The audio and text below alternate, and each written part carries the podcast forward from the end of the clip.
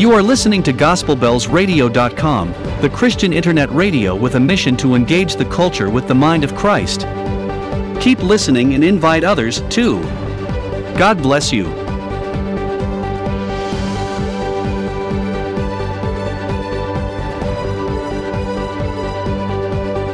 Engaging the culture with the mind of Christ.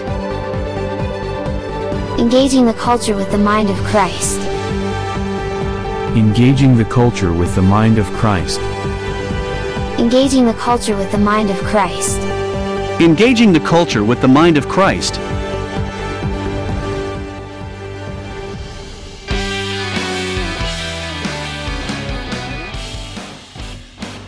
And oh yes, good evening to you, and thank you so very much for tuning in to GospelBellsRadio.com for another meeting of the Readers Club, the Readers Club on GospelBellsRadio.com. And of course, uh, unless you're joining us for the first time, you know that we've been reading the book Pilgrim's Progress, written by John Bunyan, written in 1678.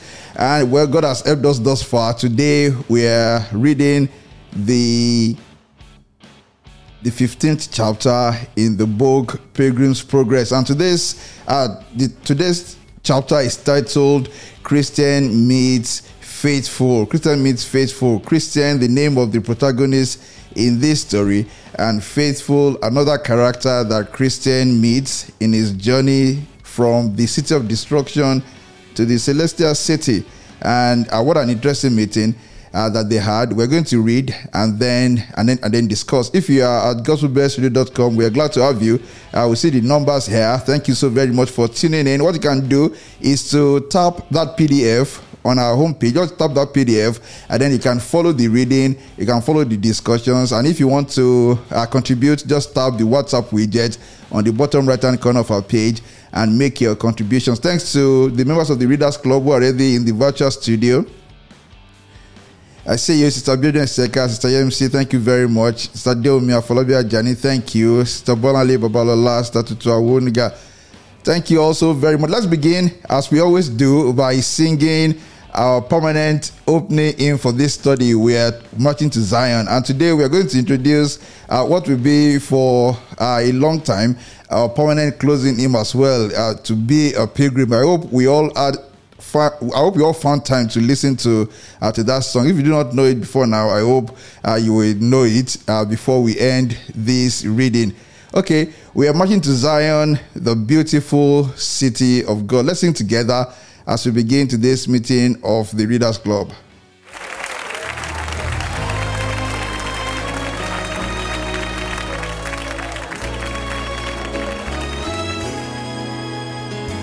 Come with the love of the Lord. Come we that love the Lord, and let our joys be known. Join in a song with sweet accord, join in a song with sweet accord, and thus surround the throne, and thus surround the throne. We're marching to Zion, to beautiful, beautiful Zion. We're marching upward to Zion, the beautiful city of God.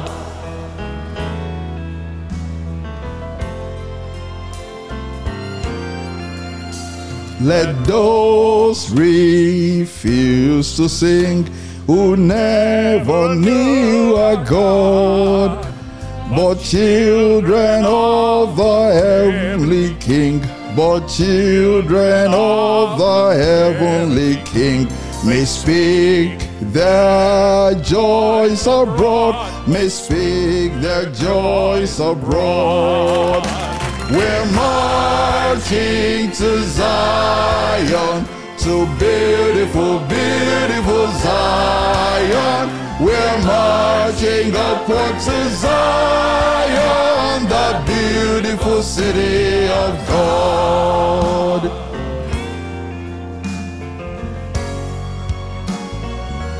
Then let our songs abound. Then let our songs abound. and every everything be dry. We're marching through Emmanuel's grounds. We're marching through Emmanuel's grounds to fairer worlds on high, to fairer worlds on high. We're marching to Zion, to beautiful, beautiful Zion. We're marching upward to Zion, the beautiful city of God.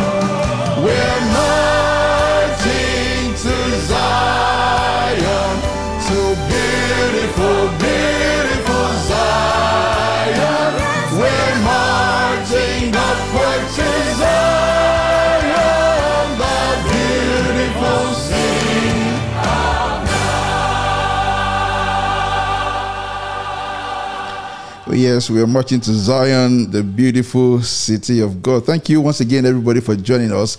Uh, let me invite uh, Bonale to lead our opening prayer. Please say the opening prayer. Uh, we invited Brashin uh, to lead the program, but he, he took excuse because he cannot join us tonight. If you're available, Bonale, please say the opening prayer.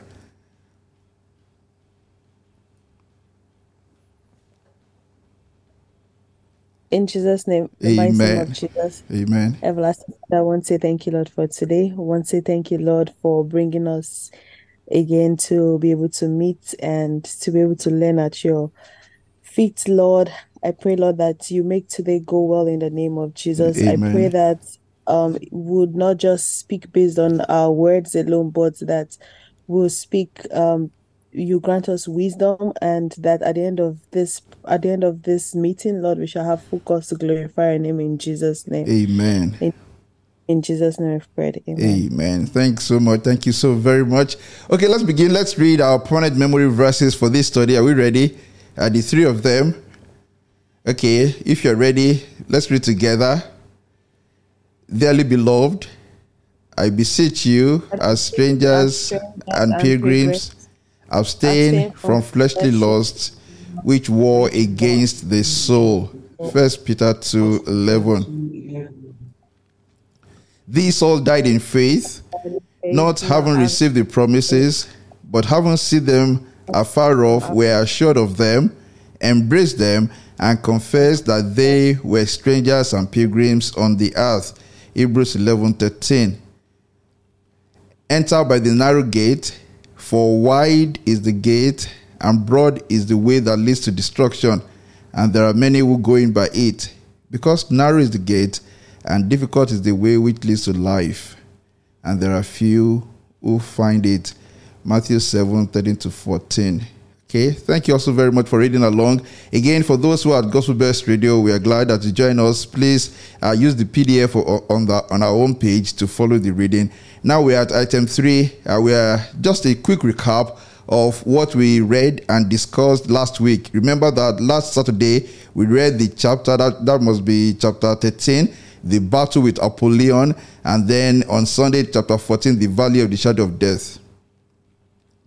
And of course, uh, the battle with Apollyon, we found a Christian tempted by the devil himself, uh, named Apollyon, uh, after the order of, of the book of Revelation, where the head of the prince of demons in the book of Revelation uh, is given the name Apollyon. And uh, of course, Satan began by tempting Christian, trying to convince him why he should go back to the city of destruction. When his lies did not register with Christian, they entered into battle. Uh, the, the Apollyon wounded, uh, wounded Christian. Christian almost gave up, but I remember that weapon that he used from the armory given to him at the palace beautiful, the sword of the spirit. Christian drew the sword of the spirit and he inflicted uh, a, almost uh, a fatal, almost mortal wound on Apollyon, who then who then fled, who fled, and according to the author, fled away only for a season, for a season. And then on Sunday, at that wonderful meeting we had, that wonderful fellowship we had Sunday evening, the valley of the shadow of death, where we were reminded that uh, there are times when Christians must pass through dark episodes of life, dark episodes of life where it is all just pitch darkness, pitch darkness, and uh, the descriptive power of John Bunyan in describing that kind of moment uh, resonated with many of us who were at that meeting on Sunday. And thank God for all the personal experiences shared, uh, personal experiences of when uh, many of us pass through episodes of darkness, of darkness in life, where you, you I mean, you uh, you are just unable to see the end, no light whatsoever, pitch darkness. And Christian passed through that valley in chapter 14. But glory to God, at the end of it all, uh, day broke and light shone on him again. I do pray that the lessons we have learned so far will continue and remain with us. Today, we are reading chapter 15. Uh, we in the edition we are using, we have 30 chapters, so this is like midpoint. Uh, we're reading chapter 15, uh, titled "Christian Meets with Faithful." If you recall our reading, uh, when we when we read the chapter titled "The Palace Beautiful," uh, Christian asked the porter of the Palace Beautiful whether the porter had seen any other pilgrim on the way, and the porter said uh, she saw someone named Faithful but uh, faithful did not stop at the palace beautiful. Now Christian meet with faithful, and that, we just have so many things to learn from this meeting. What we're going to do, we're going to adopt the style we adopted for for the palace beautiful and for the house of the interpreter, where we, we don't read everything at once, but we we divide this chapter into segments, and then we read uh, one segment, discuss it before moving on to the next. So if you are ready, please uh, scroll to page two. We are on the second page now. If you are gospelbellsradio.com, scroll to page two. And please do not hesitate to join us if you have contributions and questions. Just use the WhatsApp widget. And if you want to call in, you can do so at, as well. We'd like to hear your voice when uh, we open for discussions. We are at page two now. Christian meets faithful. We have invited uh, two of our sisters to lead the reading today uh, Sister Deomi and Sister Tutu Owonuga. So I believe, Deomi, you are reading the part for, for, for Christian or for faithful?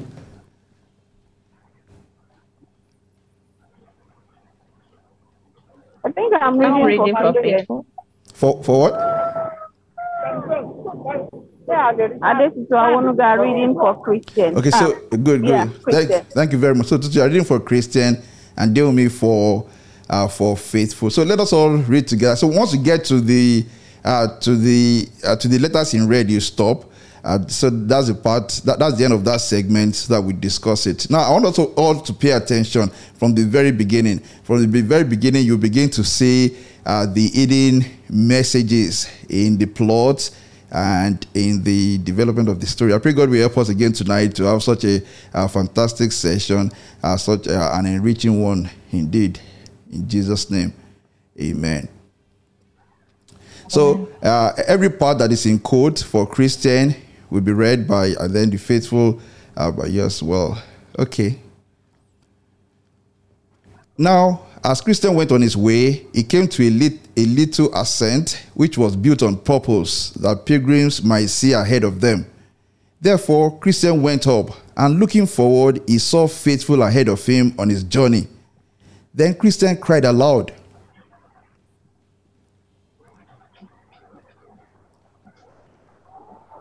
Oh, wait for me, and I will be your companion. At that, Faithful looked behind him, and Christian called again.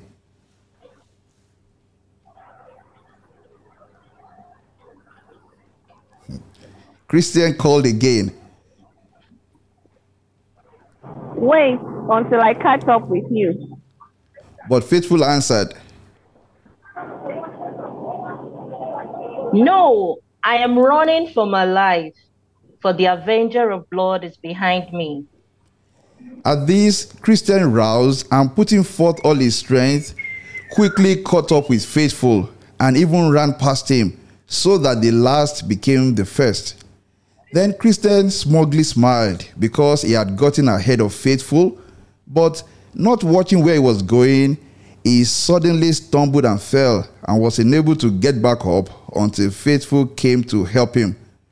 Then I saw in my dream that they went on very amiably together and had sweet conversation about the things that had happened to each of them on their pilgrimage. Okay, and that's the first part of, of today's text, uh, this meeting. And the question we want to discuss briefly before we move on in this text is this What are the significant aspects of the encounter described here? And what lessons do they teach? And I do hope that we all followed uh, because there are really there are significant aspects of the encounter that we just read. Now, what are the significant aspects of the encounter described here? This short this short uh, uh, segment in this uh, in this in this chapter. What are the significant aspects of it? Or I mean, what part of it comes across to you as something to dwell on, something to think about? Anyone? Uh, whether you're at gospelbellstudio.com, join us on WhatsApp, or if you're in the virtual studio, just feel free to unmute and, and, and talk to us. What part of this short segment we have read comes out to you as, hmm, there's something the author is trying to tell us here? Remember the story, the, uh, the summary basically is that uh, Christian, of course, after leaving the valley of the shadow of death, he came to a place uh, where the uh, where it's an ascent, so it means that it was it was elevated on purpose so that people can see ahead. So he climbed to that place that was elevated and he saw ahead and he saw faithful ahead and he called out to faithful, "Oh, wait for me!" But faithful did not. Faithful said, "No, I, I cannot wait for you because the avenger of blood is behind me." So faithful did not wait for Christian. Christian then ran and then he ran so hard that he ran ahead of faithful. He ran ahead of faithful. And the author here said, so the first became the last. And then Christian became so smug with himself and he was smiling like, well, you do not want to wait for me now. I'm ahead of you. Uh, but then uh, in his smugness, he, he stumbled and he fell until faithful then caught up with him and lifted him up. And after that, they went on very amiably together. Do, you think there are some lessons there? Do you think there are some hidden messages right there? Right there. Anyone trying to volunteer that?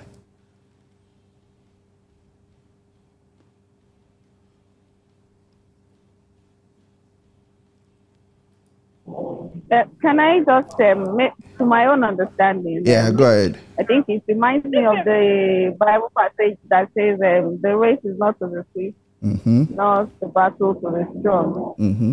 So, but the Lord that showeth mercy. That So, showed mercy. uh, Christian actually started the journey before faithful, Mhm. but it didn't mean that um, he was going to be the first to get to the to the heavenly gift.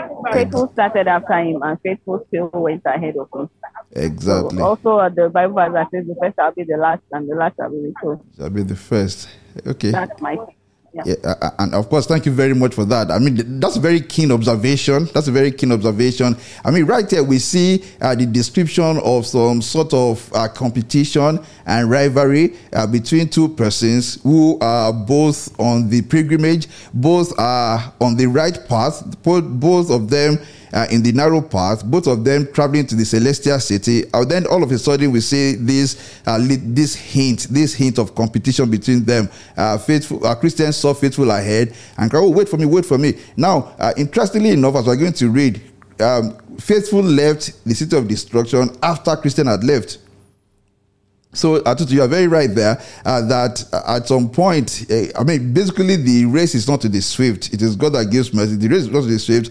Again, uh, should there be competition among us where we think, well, uh, well, he started first, or I started first, or she started first. She got here first. Uh, she he got here later. Who should be ahead? We should uh, who should not be ahead? Uh, we, we find that very quickly these two godly pilgrims, these these two spirit-filled pilgrims, immediately got such things uh, behind them. Behind them. Number one, faithful said, "No, I'm not going to stop for you because the avenger of blood is behind me." And the first time I read this, it, it came to me as a message. I- and, I- and I want to make uh, an allusion here. You know that uh, generally in, in social circles, we find many people saying that uh, we need to, if we have a group or a segment of the society that is disadvantaged, sometimes the people say, look, we have to wait for them. Well, let's wait, let's wait for them to catch up with us. And uh, that has been called a reverse uh, like reverse affirmative action. Somebody say, look, wait for them so they catch up with you. Or don't let anybody go ahead in this group until that disadvantaged group uh, catches up. Well, is that something that should apply in Christian circles where we wait? Okay, we have some brothers who are not yet strong enough. Maybe we all should stop reading the Bible. If you have read up to up to Exodus, or if you you pray this number of times a day, you are strengthened by the Spirit because you are matured enough. Maybe you should not go too far. Let's wait for those who are not strong enough to catch up with us. And I love what Faith, said, No, I cannot stop because the avenger of blood is behind me. And none of, nobody should stop for a weaker person. Not in the sense that we're not going to help the weaker person if there's somebody who is weaker, uh, but that does not mean that we uh, the person who is uh, ahead should stop. We, we, you don't stop in your journey uh, because there is uh, there's somebody is trying to catch up. You have to encourage that person. You just keep on. You pray for that person. Keep on, and then the person will catch up with you. And as to rightly mentioned, it may happen that God will strengthen even a new convert, you know, to climb such heights, such height that the person now uh, finds himself or herself ahead of those who have been in the faith before then. That's exactly what, what happened to Christian. Christian then ran, meaning that he applied himself spiritually. Uh, he looked ahead and he saw people ahead of him and he said, Look, I want to be like these heroes of faith. I want to be like these wonderful people of faith who have uh, who have matured in the faith. So he subjected himself to so much uh, Christian discipline that he climbed high and then he found himself ahead of faithful. But you know what? It became smog and of course, what does that remind us of? What does that remind us of? That warning by the apostle let him who thinks he stand take heed lest he fall. And Christian did not take heed. He ran ahead, he found himself ahead of faithful. And the author here said, then Christian smugly smiled. He smiled smugly. He said, See, I got I, I told him to wait for me. He did not wait for me. I ran with all my strength. Now I'm ahead of him. But you know, in being smug, he fell, he stumbled and fell, and it was faithful who then came up to lift him up. So we just see that symbiotic relationship in our Christian journey, and we should not make light of it. There's no competition in the Christian journey. We should pray for those who are behind. We should not stop in our own pilgrimage. We should not stop in trying to climb higher the, the, uh, the ladder of faith. But then there should be no competition. It should be our desire for those behind to catch up with us. It should be our desire for those who are behind us to become as, as matured as we have been in the faith, Why we also do not stop. As, as the apostle said, I do not count myself to have arrived, but I keep pressing forward. So, number one, the, the call is to keep pressing forward, not to stop. Second, the call is to encourage those who are behind us to catch up exactly what faithful did encourage them to catch up but you don't stop. And uh, the the message again is if you find yourself catching up or going ahead of those uh, who even got to the faith before you don't become smug. Let him who think he stand take it lest he fall. And uh, unlike christian may we not stumble may we not fall. And if we ever stumble or fall may we find uh, with us uh, that uh, that companion that faithful companion who will lift us up. Maybe this should also remind us of that passage that says, Well, two are better than one. For when one falls, there will be another, there will be another to lift him up. Woe to that person who falls when there is no one to lift him up. And this should also tell us about the, the value of companionship, the value of Christian companionship. Uh, if Christian had fallen at the time when he had no companion with him, what would have happened to him? He fell this passage says he was unable to get back up. He was unable until faithful came and then lifted him up. So many lessons for us to learn there. Thank you, Mommy OG, join us on WhatsApp and writing there saying, in the journey of faith, no competition. Every believer must be focused. Exactly. Thank you very much, man. No competition in the journey of faith. And in the in the chat room, yeah, uh, statue I wouldn't get writing saying, also we should not allow anyone or anything to weigh us down or slow us down. And thank you very much for making that point. That's a very important point to make. Don't allow anyone to weigh you down. Don't allow anyone to slow you down, but encourage by praying for people, encourage by showing them the way uh, to to become more matured in the faith and to uh, to pursue uh, to pursue the, the pilgrim journey. Thank you very much. Uh, if anything occurs to you again, this passage, it's a very short segment but loaded with message, and perhaps all the strong messages in this chapter are already here. And then we go along. Now we're going to see the discussion between Christian and faithful. I want us to really pay attention to this discussion. So, uh, Sister Tutu and Sister Deo may be on, uh, be on standby. Now we're going to uh, the segment named B in our notes. This is on page three. If you're at gospelbellsradio.com, scroll to page three. And okay, we're ready. Let's listen to this conversation now between Christian and faithful. Now they've they put away all form of competition. They put that behind them. Now they are going amiably along as Christian companions should. Okay. Let's continue the reading. All right, Christian now. My honored and well beloved brother, I am glad that I have caught up with you and that God has made us so like minded that we can walk as companions in this very pleasant path.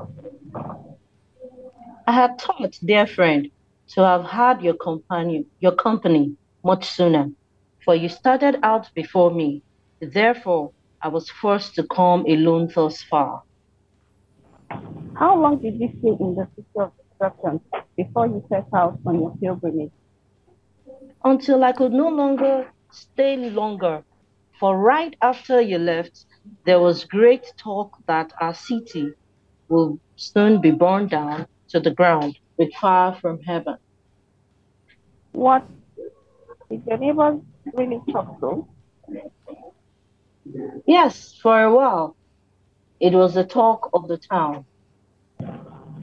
Were you the only one that fled to escape the danger? Though there was, as I said, a great talk about the imminent destruction of our city, yet I do not think they truly believed it. For in the heat of the discussions, I heard some of them daringly speak of you and of your desperate journey. For so they called your pilgrimage, but I did believe and still do that our city will be destroyed with fire and brimstone from above, and therefore I have made my escape. Did you hear any talk of neighbor Pliable? Yes, I heard that he followed you until he came to the swamp of Despond, where, as some said, he fell in. Yet he would never admit to having done so. But I'm sure he was bedabbled with the myrrh from the swamp.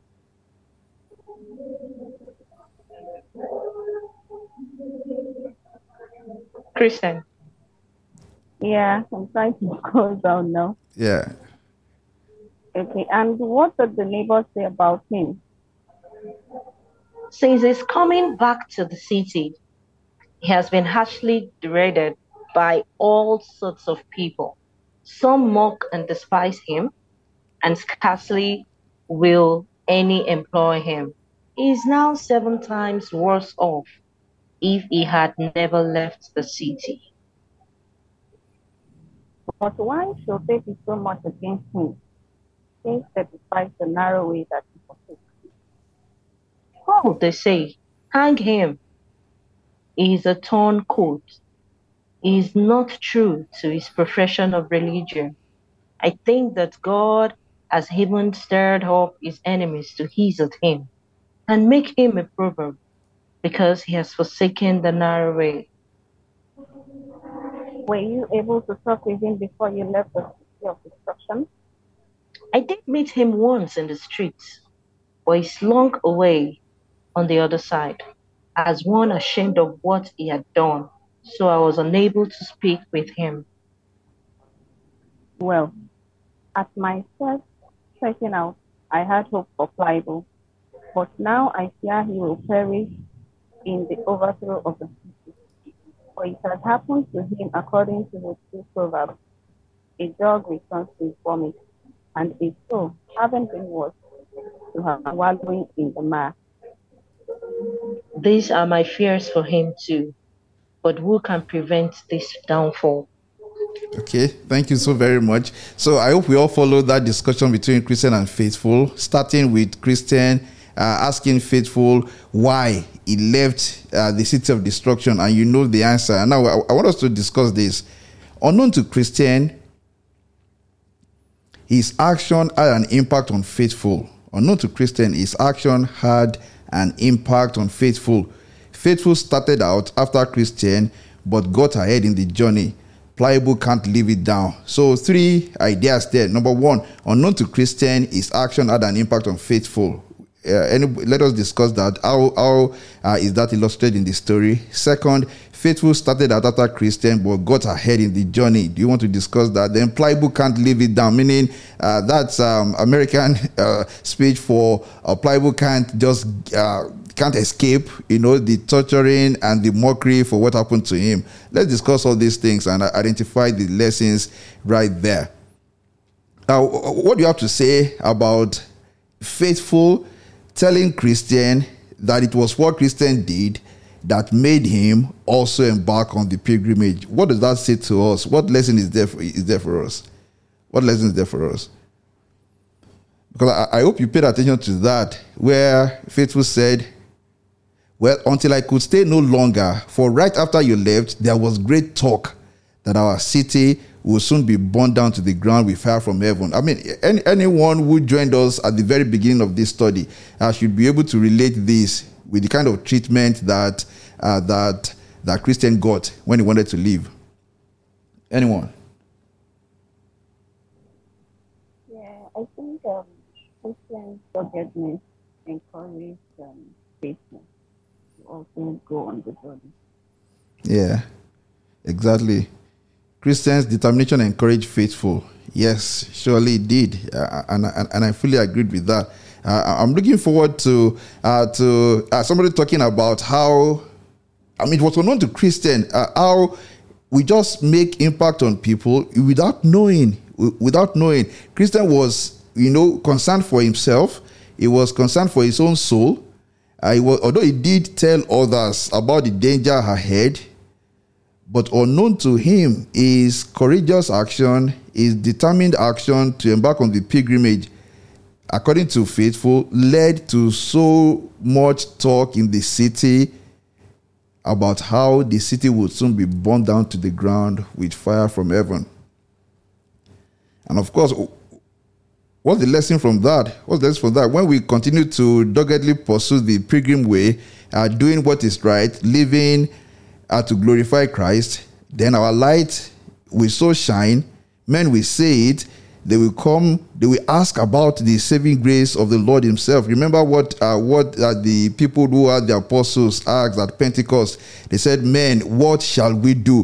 What shall we do? So uh, this testimony from faithful is saying to us that when just one single person stands up for jesus stand, stands up for what is right his testimony although many may not acknowledge at the point remember that in chapter 1 a christian was derided at some point, it was called foolish. At some point, it was thought even mad, even mad or crazy.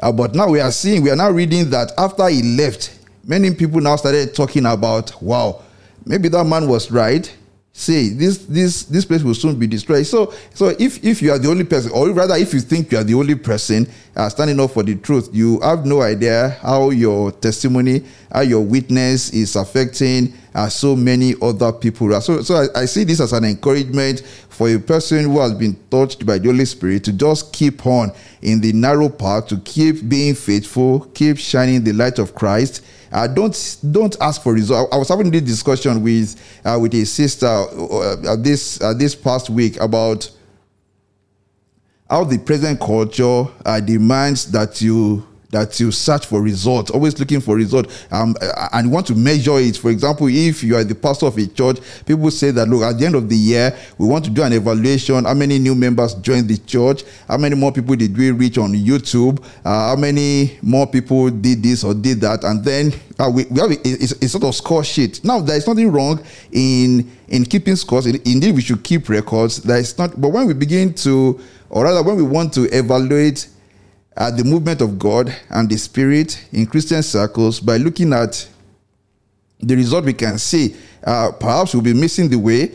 We are probably missing the way. We are just uh, being sucked into into this culture, the culture that is just so preoccupied with with the result we can see, and and and that's a danger. And I hope you agree. There's a danger right there for Christian ministries and Christian churches, just in a bid to be able to record those results that the world count as results. In a bid to record those results, we find Christian ministries and Christian ministers and Christian churches, you know, adopting uh, what would be, you know, secular methods, even adopting methods that may not be as honorable as should be, uh, not as honorable as you would expect from Christian organizations, just because we want to record those results. Now, in this case, uh, Christian even while even when he was not concerned about whether it was affecting other people when he was not concerned about whether his witness was having an effect or would have an effect on other people now we are reading that his witness actually had effect on the people of, of his city.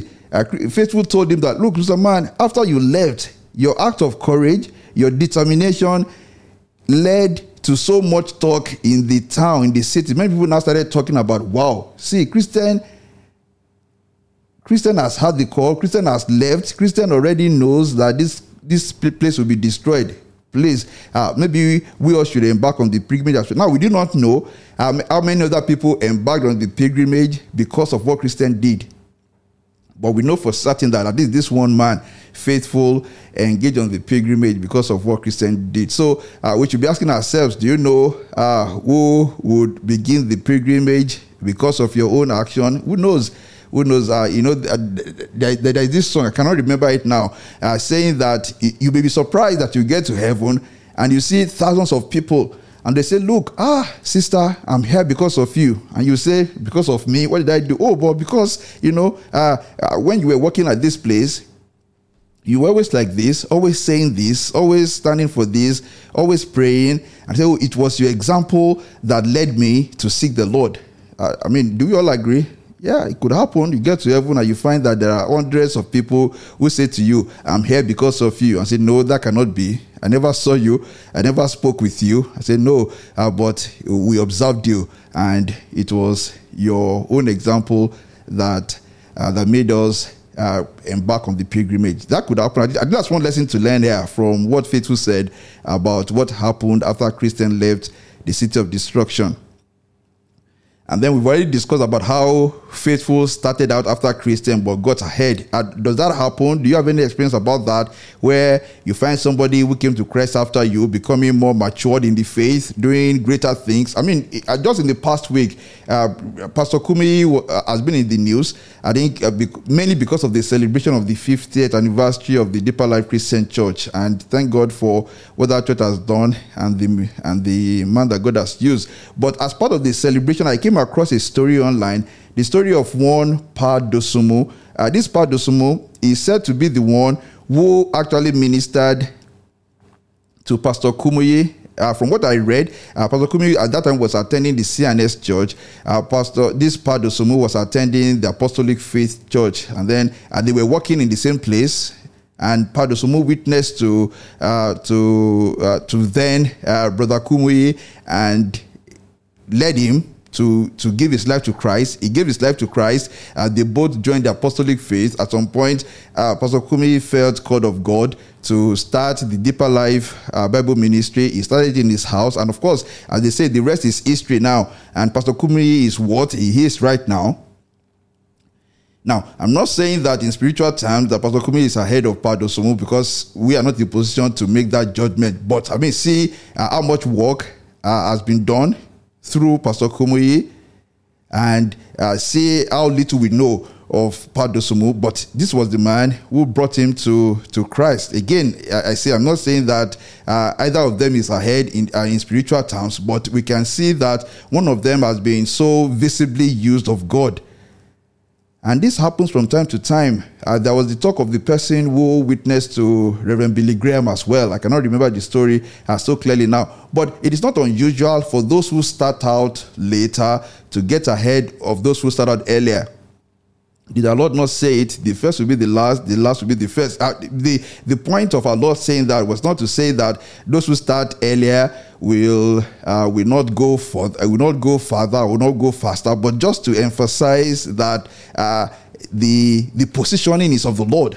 The positioning is of the Lord, and we should not enter into that competition. The important thing is that none of us should become laggards. None of us should become uh, the person who becomes like a desical but you just keep walking. But the position is of the Lord. The Lord may say that, oh, uh, brother X will be ahead of or Sister B, notwithstanding that, or Sister B will be ahead of Brother Y.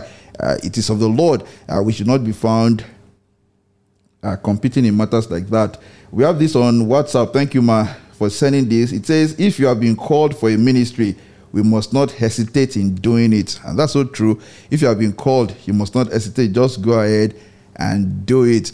And then pliable cannot leave it down. This is something we have to remember. Our Lord said, uh, Woe to that person who lays his hand on the plow and looks back. Look at pliable. Such a very, very horrible situation for him. Uh, he, he, fell into the swamp of despond. At the first hint of trouble, he ran back. Now he is now the object of ridicule. The object of ridicule in that city. Uh, so much so that uh, that is what now, according to Faithful, he cannot even uh, come into the open again. Everybody making mockery of him. I think uh, and I do hope that we are learning uh, great lessons here. And I hope that the lessons will stand us, uh, will serve us very well in our own Christian journey. In Jesus' name, amen. Okay, let's go to segment C, starting from page four. Now we, are, want to listen to Christian and Faithful again. Okay. Uh, sorry. Yes. I just want to quickly add that um, that thing we just said now resonates well. Um, Dr one good. Yeah. That um if our place is no more it can no more be found in the world. Once you have once you have um, left, you can't go back. Exactly. So yeah. what is happening in flight. Um, Exactly. Yeah. Yeah. Th- that's and thank you very much yeah, for bringing that up. Exactly because yeah, I, I, recall that the Gwali mentioned that that you know once you leave and then you embark on the Christian journey, your place can no longer be found in the world. So that's what happened to Pliable. Pliable cannot even fit again. He cannot fit again. People have seen him. Oh, you once made a decision to go on that pilgrimage. You are no longer with us. So he now wanted to join them again, and they were not ready to to to accept him. And, and, that should be a warning to us. Nobody should think that having come this far. Well let me go back into the world. You are not going to fit in again and the world will continue to deride you and say hmm, look at this man unstable in all his ways. I pray that will not be our portion in jesus name. Amen. Amen. Okay let's go to section c the section c from page four. Christian starting now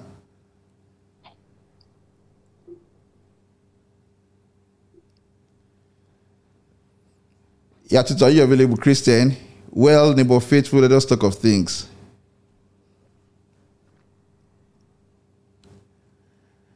Okay, where's Christian? You are muted, Tutu. So if you are reading, you have to mute yourself.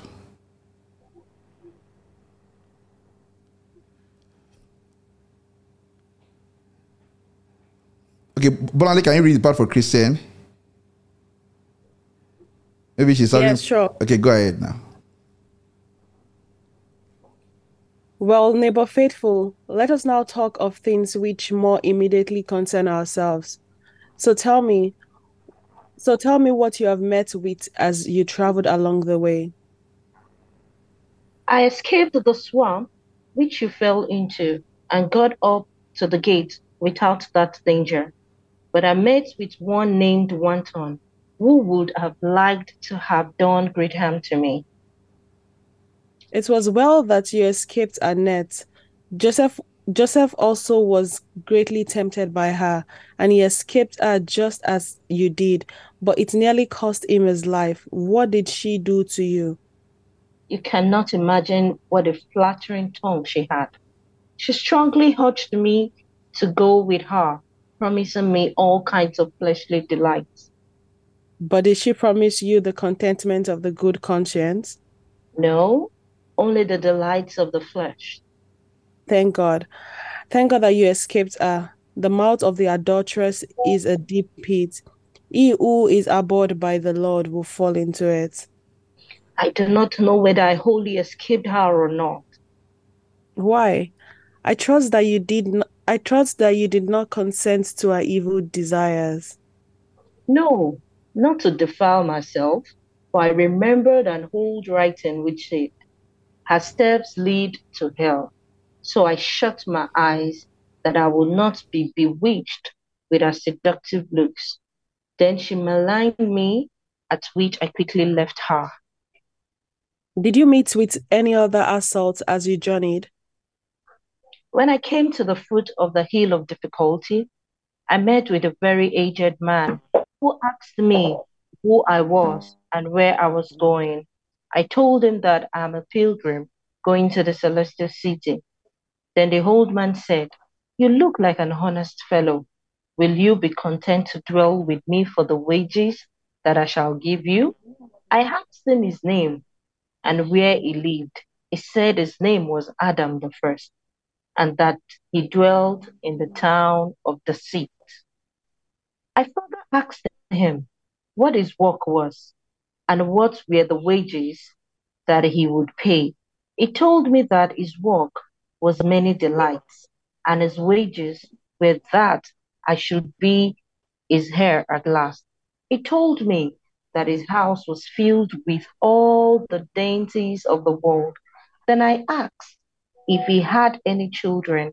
He said that he had three daughters the lust of the flesh, lust of the eyes, and the pride of life, and that I could marry them all if I desired. Then I asked him how long he would have me live with him, and he told me as long as he lived himself. Well, what conclusion did you and the old man come to at last?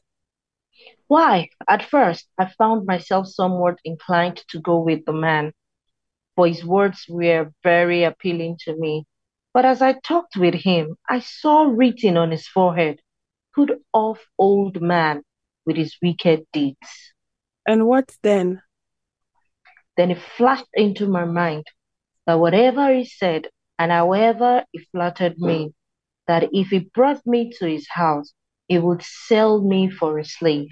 So I told him to be quiet, for I would not come near the door of his house. Then he reviled me and told me that he would send one after me who would make my way most bitter. So just as I turned to leave him, I felt him take hold of my flesh, and he pulled me with such a fierce wrench that I thought he had torn part of me off. This made me cry out, Oh, what a wretched man I am. So I escaped and went on my way up the hill. Yes, thank you very much. Okay, so let, let's pause here. This is the this is the conversation between Christian and Faithful, and Christian asking Faithful, "Well, uh, how has it been with you?" They comparing notes, and the first thing we noticed here, right, is that uh, Christian and faithful followed the same route but had different experiences. How did the experiences differ, and any lessons there? And uh, I would like somebody in the in the virtual studio here to tell us how their experiences differed from this segment that we have read. Uh, how did the experiences differ? Uh, can you mention at least two things or two experiences that uh, that faithful had that Christian did not have, given what we have read so, so far? Anyone who want to volunteer from the segment we just read now, uh, two experiences that faithful had that Christian did not have. Who wants to try? From what we have read now, faithful met with certain persons that Christian did not meet with.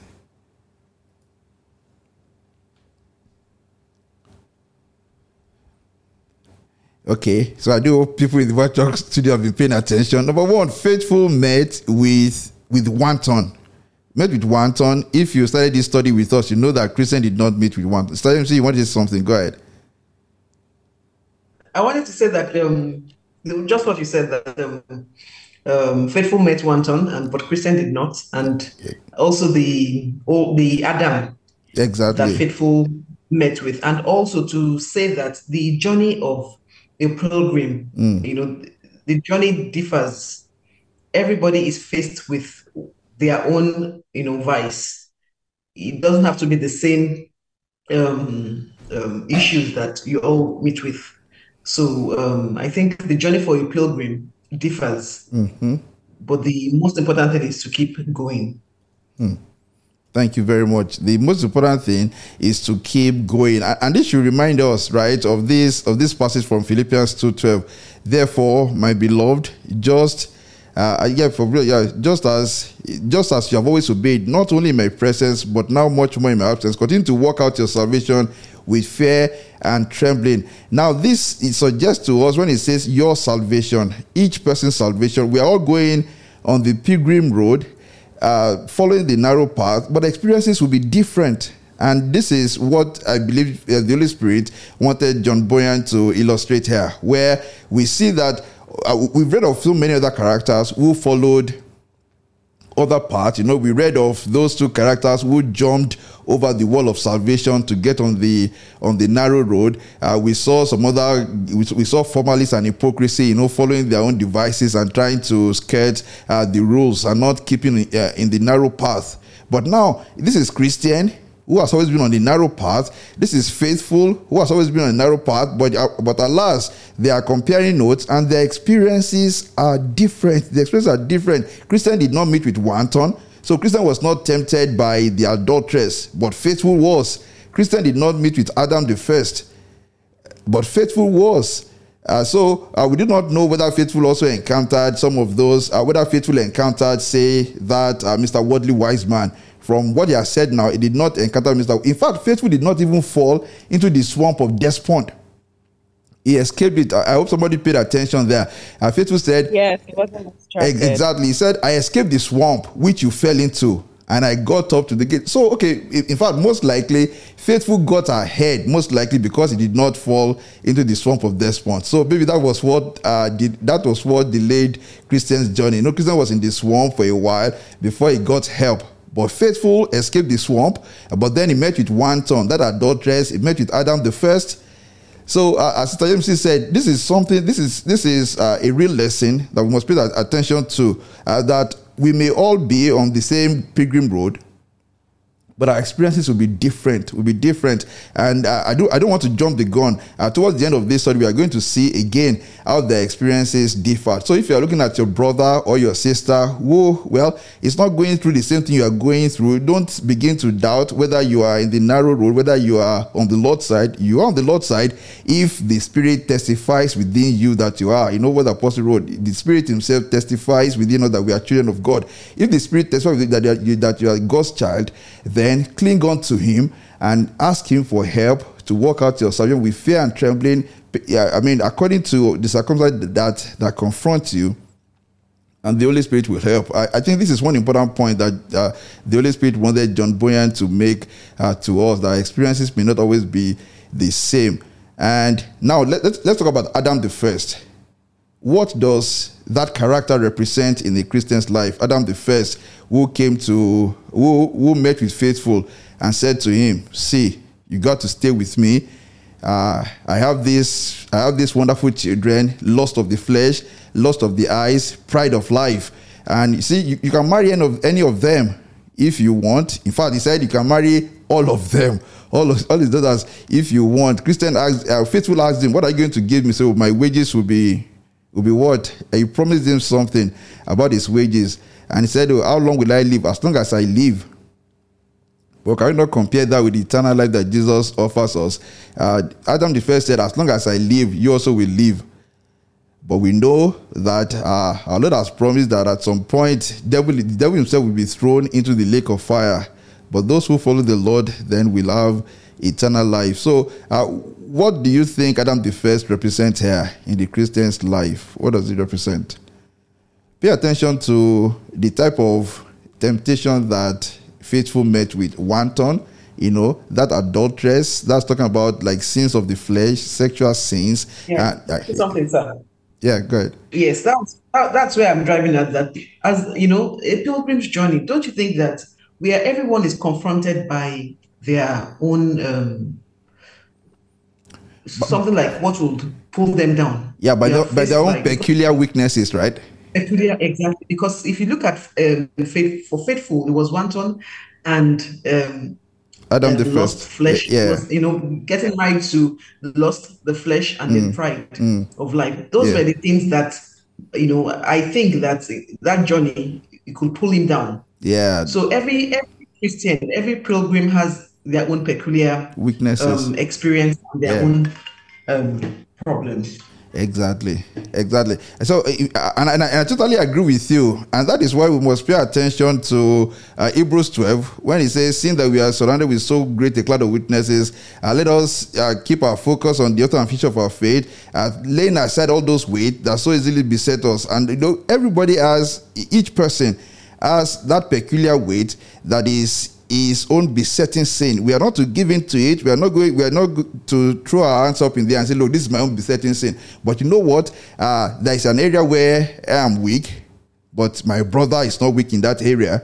There's an area where that sister is weak, uh, but the other sister is not weak in that area.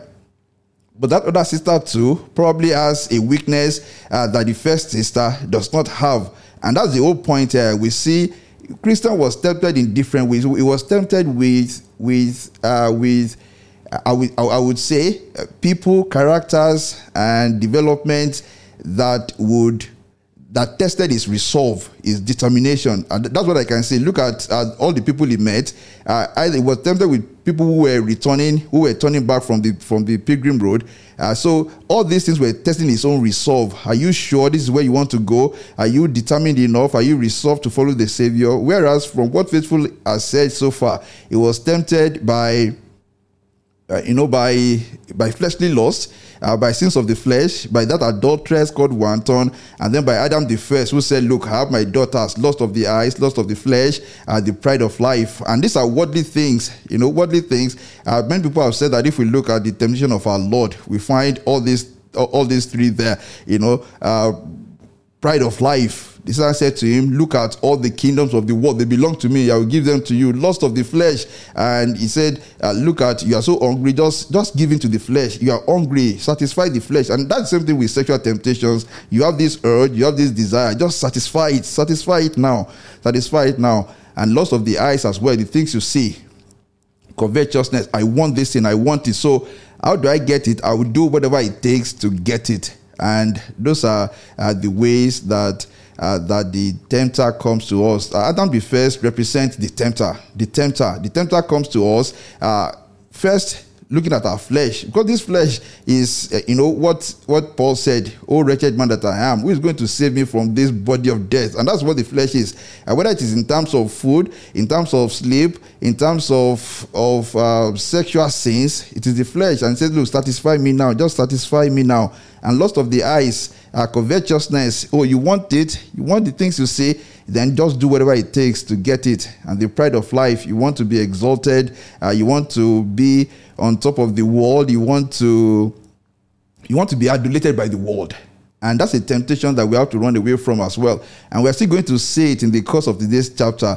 Uh, the call for us to to despise to despise uh, the great things of life. As the apostle wrote said all those things that i counted of of note i now i now disdain them for the sake of the cross for the sake of the cross. And it's that as in it's in that hymn as well all the vain things uh, that i once regarded i now count but loss so number one we may be on the same christian path but experiences will be different. So don't be don't be uh, don't be uh, uh, disconcerted if uh, the other sister's experience is not the same as yours. Uh, focus on your own weaknesses and work on them, and more importantly, ask the Holy Spirit to help.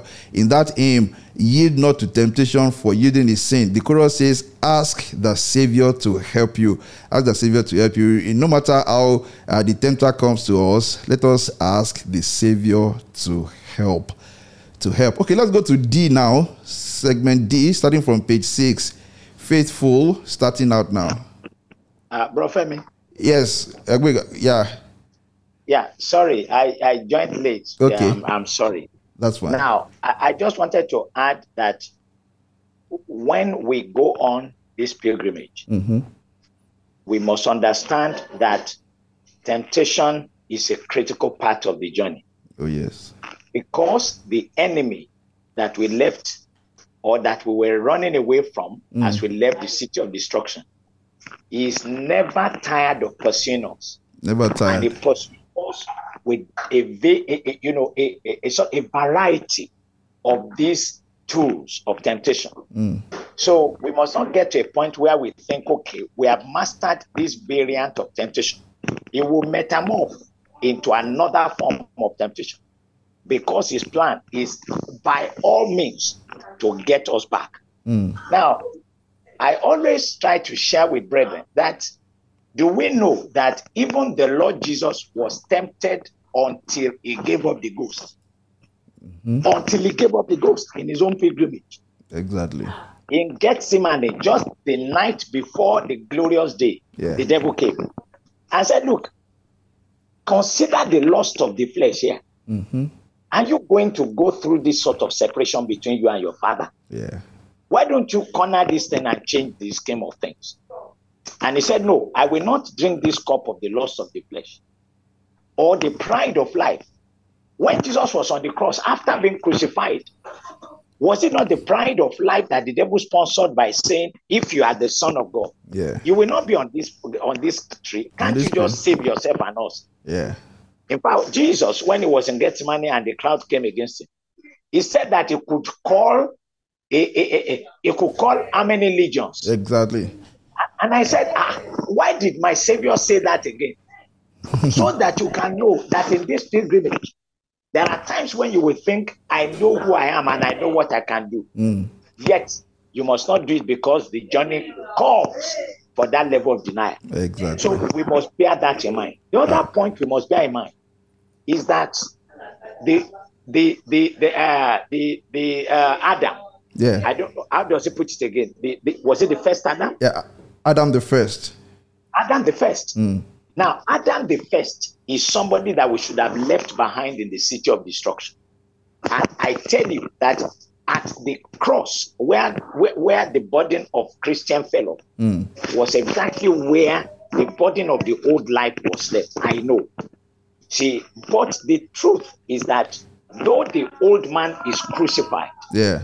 apparitions, apparitions Yeah. of that old man will come up as you know the way I describe it is he, he has been crucified at Calvary, but his ways are familiar to our minds. No wonder the Bible says that be ye transformed by the renewing of your mind. hmm Romans chapter 12, verse 2. If you will not land in the hands of the daughters of Adam the first, Mm. then it must mean that you are willing not to be conformed to this world, Oh yes. but to be transformed by the renewing of your mind. Of your mind. Now, the reason is that even though the old man is crucified, because he was the first tenant of this building that we are, Yes. we are familiar with his ways. So our, spirit man is born again, hmm but our minds must undergo the process of renewal unto transformation. Absolutely. So if you find a Christian whose mind still remains very carnal, hmm that person would have yielded to Jesus, but that person will be acting like the Ad, like Adam The first. Exactly.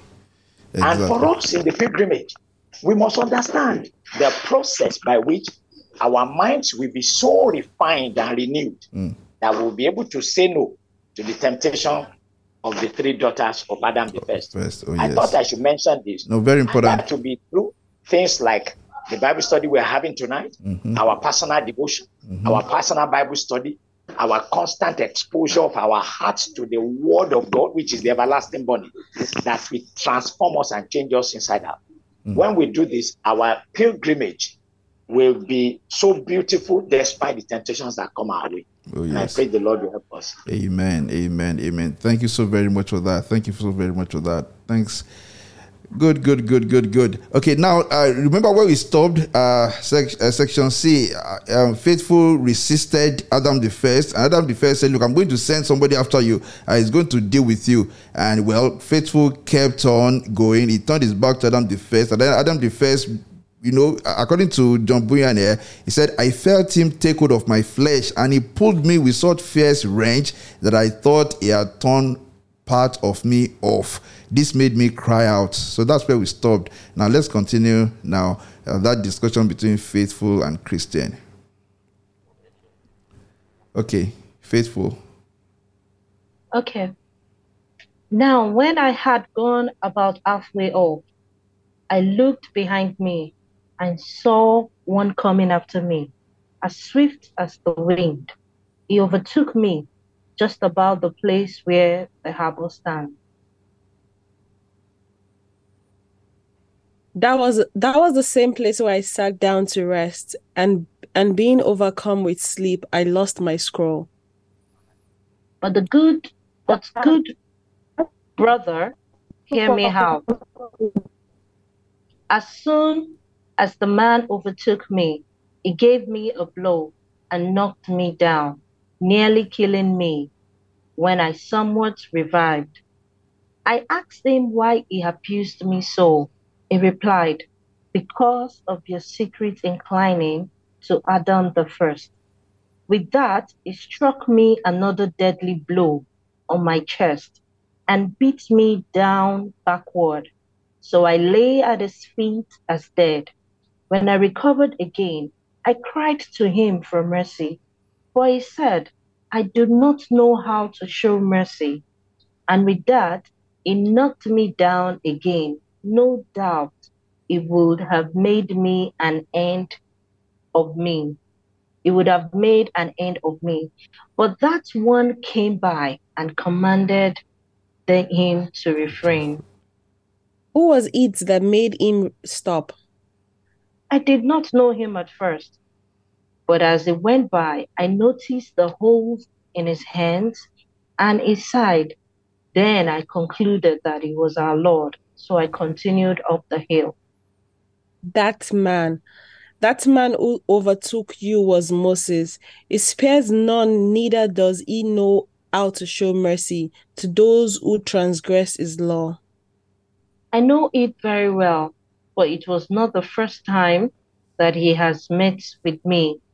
It was he who came to me when I dwelt securely at home, and who told me that he would burn my house down over my head if I stayed there.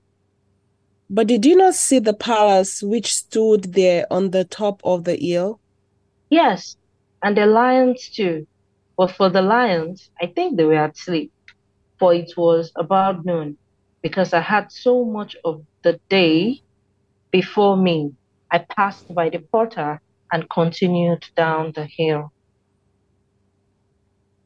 He told me indeed that he saw you go by, by which you had called at the house, for they would have shown you so many rarities that you would have never forgotten them to the day of your death. But please tell me, did you meet any did you meet anyone in the valley of humiliation? Yeah. Okay. Okay. Thank you very much. So let's take a pause here. Uh, in this segment, we we read of of of that man who went after faithful, after faithful escaped from Adam the first, and that man struck him with blows, really wanting to kill Christian until the, that one, capital O, uh, capital O, that one came by and commanded him to refrain. Christian interpreted it that the person who assaulted him was Moses. So we're asking the question, uh, what was the reason given, and who or what does this to Christian? After you have been tempted, uh, who comes to you trying to strike you down with a blow, or what comes to you trying to strike you down with a blow, and how can we escape his assault? Uh, the second thing I would, like us to look at would be uh, the fact that faithful did not go to the palace beautiful. It was known, uh, you know, Christian got to the palace beautiful at night, so he needed a place to rest. That's why he went to the palace beautiful. But faithful got to that place when it was known. So he felt, look, let me just be on my pilgrimage. He did not go into the palace beautiful. And Christian said, well, I understand he did not go to the palace beautiful, but if you had gone there, you would have you would have been you would have been shown so many rarities that you would have never forgotten to the day of your death. Uh, let's talk first about uh, that person or that thing that comes to us after escaping temptation and uh, that attempts to strike us with blows. Uh, I love this this part of the text uh, when uh, when Christian asked, "Who was the person who came to you, and what was the re- what was the reason given?" And he said, "I want to read read that part." As soon as the man overtook me, he gave me a blow and knocked me down, nearly killing me. When I somewhat revived, I asked him why he abused me so. He replied, Because of your secret inclining to Adam the first. your secret inclining to Adam the first. This was faithful who resisted Adam the first. He did not go with Adam the first. He did not marry his daughters. But this thing came after him and said, I'm going to strike you down because secretly you were inclined to Adam the first. Uh, what even message do you think we have there?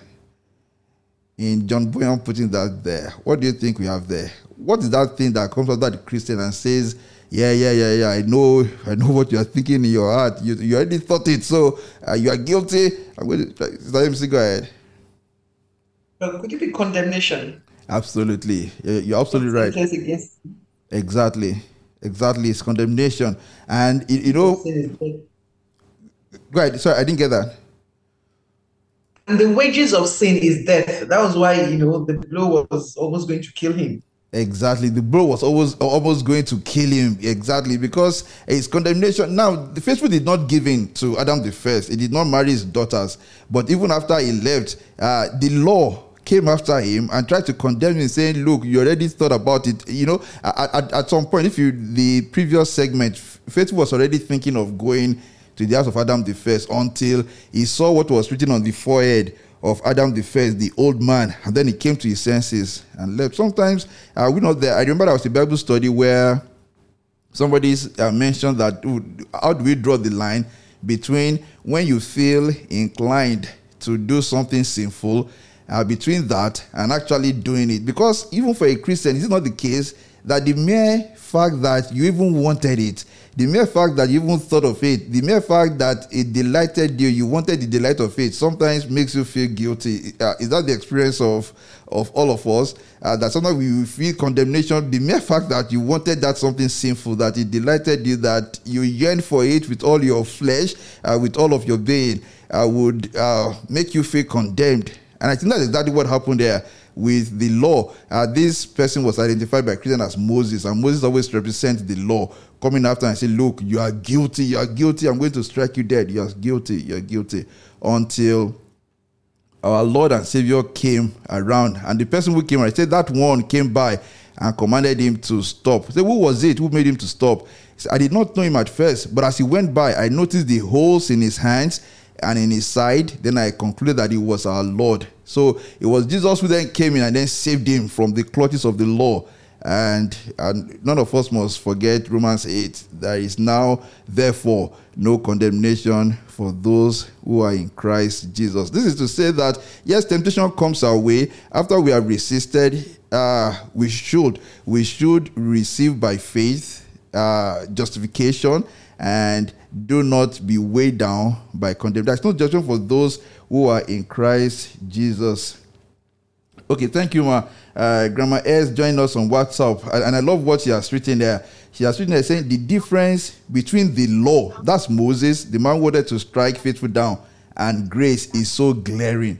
Thank God for grace. Amen. Amen. And, and I love that. Thank you very much, Ma, for sending this. Thank God for grace. I, I, and I love what you have written, Ma. This is saying, telling us that, look at this, this portion of the story.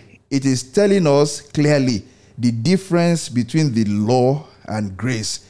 Moses went after him. Notwithstanding that he did not go with Adam the first, Moses went after him and said, No, we know what you are thinking in your heart. You even listened to him. You even stood. You wasted time talking to Adam the first.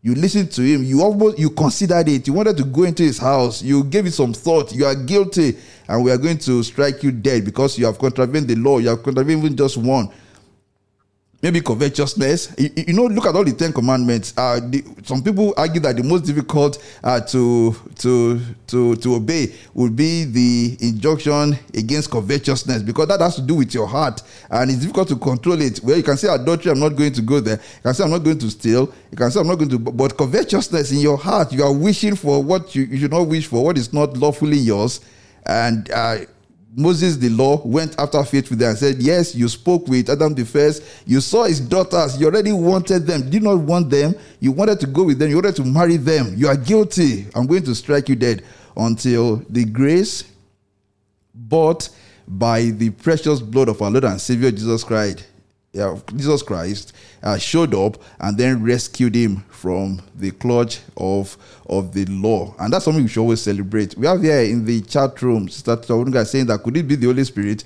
As the Bible says, the Holy Spirit convicts us of our sin, also because our conscience pricks us every time we go wrong. Yes, yes, yeah, we can discuss it, but we see that from uh, from what happened after that, we see that uh, this was uh, the attempt by John Bunyan to contrast the work of the law with the works of grace the way the law works is to condemn, is to say that uh, the the minutest infraction uh, would uh, would warrant death and condemnation, but grace uh, will always show up to to save us. And I do pray that none of us will ever take the grace of our Lord and Savior Jesus Christ for granted. Uh, again, and this is just so beautiful the way that the Holy Spirit helped John Bunyan to write this. In the same vein that he's talking about grace, is also referring to what to to the wounds, the holes in his hands, the wound in his side, meaning that yes, grace has saved faithful from the end of the law, but that grace was bought, you know, as as uh, the apostle put it, with the precious blood, with the precious blood of our Lord and Savior Jesus Christ. Hallelujah. Thank you, thank you, Grandma. It's beautiful, beautiful. Yeah, bro Femi. Yeah. Yeah, I mean, just to add that, I also think, as you said, that this was grace. Mm. Uh, because according to the depiction of uh, John Bunyan, mm.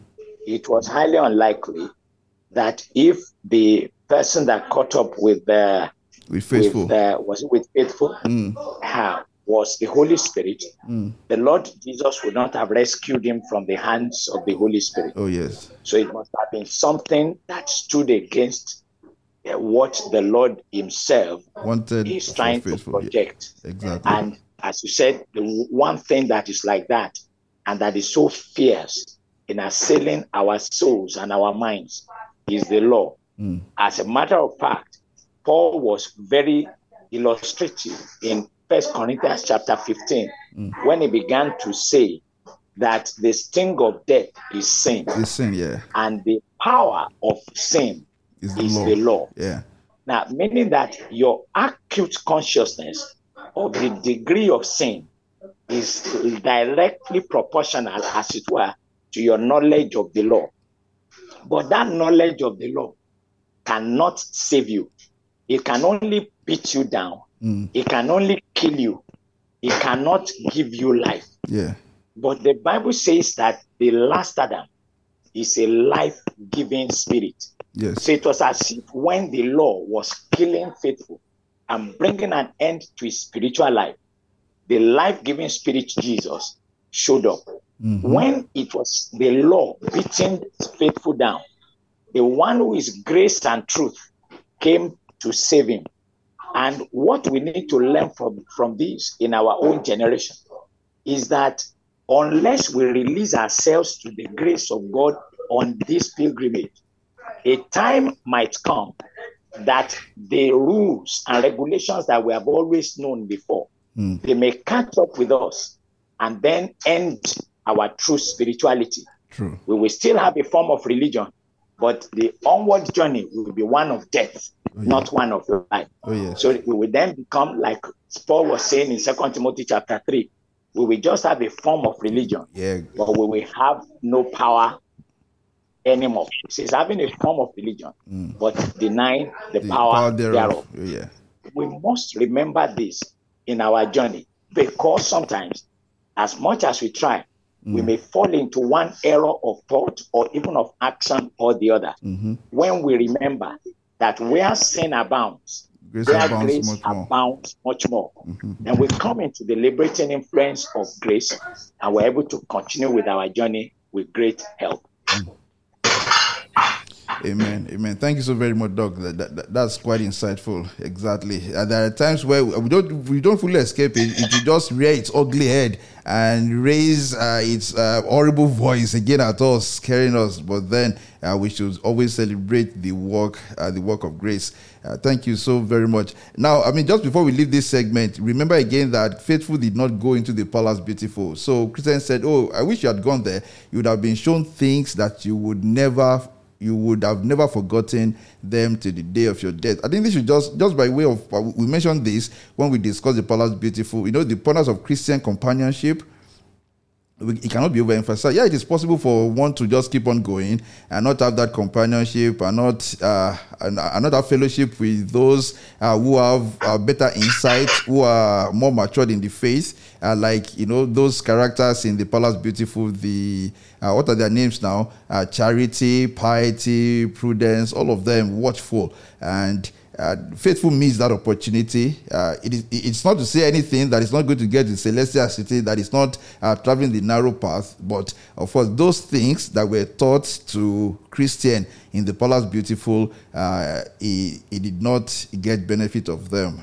And uh, that should, we just, just bear that in mind. You know, the importance of, of fellowship, the importance of interaction with, uh, with other believers and those who are more matured in the faith yeah, for our Christian journey.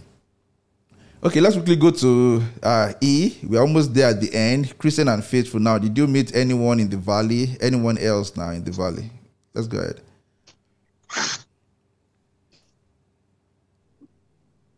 Did you meet anyone? Did you meet anyone in the valley of humiliation?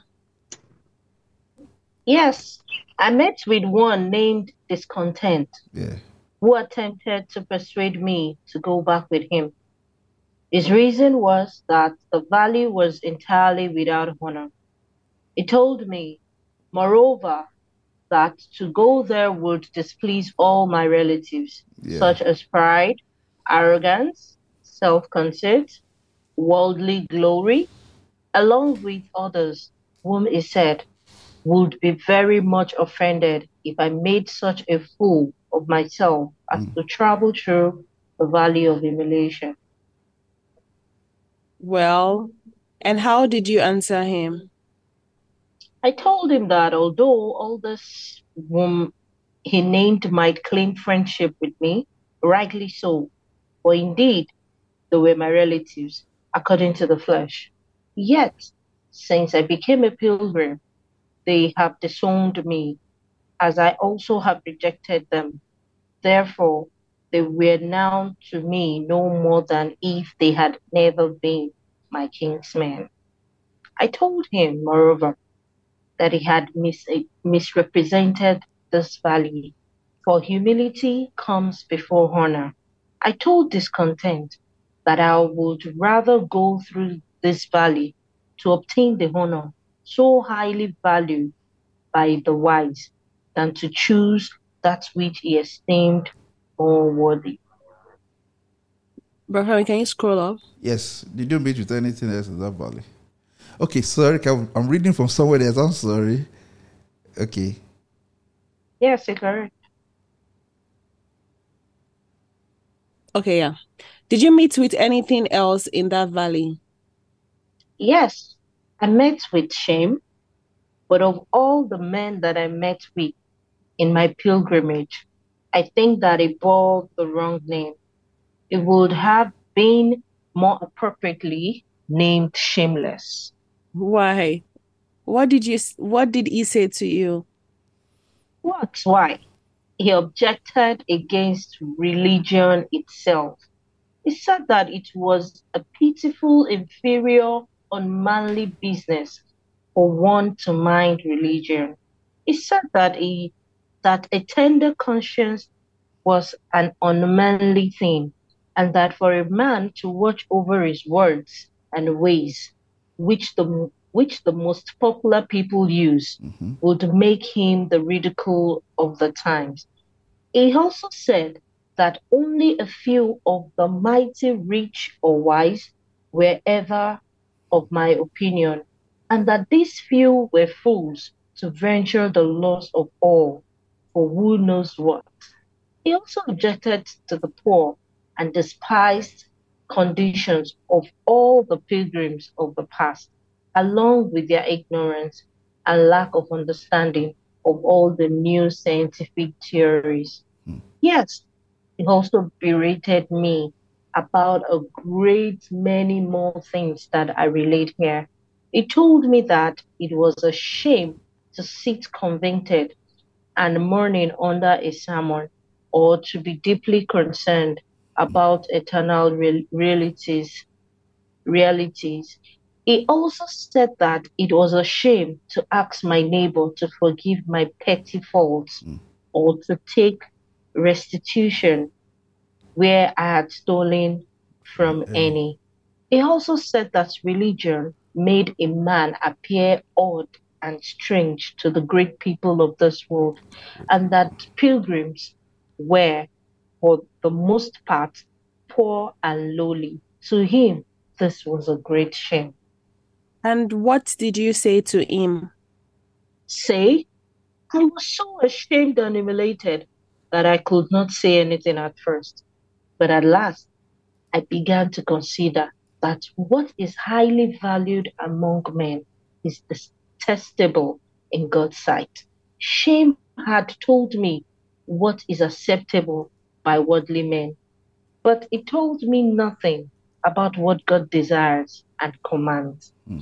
I also taught that at the final judgment, we shall not be designated to death or life according to the standards of the world, but according to the wisdom and law of the Most High God.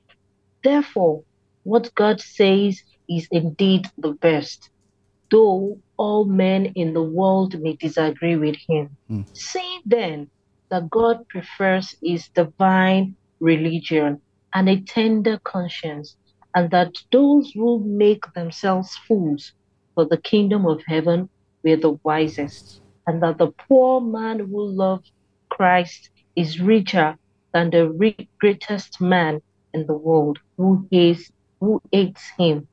Depart, shame, for you are enemy to my salvation. Shall I take your side against my sovereign Lord? If I am now ashamed of his ways and servants, how then shall I look him in the face and receive his blessings at his coming? Indeed, this shame was a bold villain. I could scarcely shake, him, off. Yes, it continued haunting me with whispering in my hair some of the hindrances which attend true religion. But at last, I told him that it was in vain to attempt to further dissuade me. For those things which he so disdained were the most glorious in my eyes. So at last, I got past this most troublesome person when I had finally shaken him off. Then I began to sing. The trials that those men do meet withal, who are obedient to the heavenly call, are manifold and suited to the flesh, and come and come and come again afresh, hmm. that now or sometime else we by them may be taken, overcome, and cast away. Oh, let the pilgrims, let the pilgrims then be vigilant and act courageous like men. I am glad, my brother, that you withstood the villain so bravely. For as you say, I think it was the wrong name. For he is so bold as to follow us in the streets mm-hmm. and to attempt to put us to shame before all men. Mm-hmm. He seeks to make us ashamed of what which is good. If he were not so audacious, he would never attempt to do as he does. But let us still resist him, for we, for notwithstanding all his bravadours, yeah, bravadours, he is nothing but a brazen fool. Mm-hmm. The wise shall inherit honor, said Solomon, but he holds fools up to shame. I think we must cry for to him for help against shame. He would have us to be vigilant for the truth upon the earth. Oh, yes. Thank you so much. I think we should cry to Him, and that Him is capital letter H to Christ for help against shame. I love uh, the way that, you know, the Holy Spirit helped John Bunyan to just write a complete book here. This is devoting a segment in this chapter to the to shame. To, and is it true uh, that shame is one of the uh, of the boldest, most audacious enemy of the Christian? Shame. Uh, and look at the discussion here. According to Faithful, Faithful said it was a bold villain. He said, of all the uh, the enemies he, he confronted, he could scarcely shake him off. He kept haunting and whispering in my ear, Look at you, look at you, look at you. You have just been a weak man. Look at the, the strong people of this world. Don't concern themselves with crying in prayer, with asking for forgiveness, with listening to a sermon. Who is preaching to you? Is it not the same man? You are, you are, you are such a weakling. You are such a weakling. And then they're telling you, Look, we are talking about deep things, scientific theories, uh, the greatest uh, philosophies of this world. We are talking about uh, the newest thoughts in finance, in legal theories, in medicine, in arts, in, in and, and, do you, you want to talk about Jesus Christ, the man who died, uh, who was said to have died, you know, so many years ago? Shame. Shame is an enemy of the Christian. We all agree that shame is one of the greatest enemies of the Christian. No matter the apostle said, uh, I mean, why did he have to say that? Why did Paul have to write that? That I am not ashamed of the gospel. Why did he have to say that?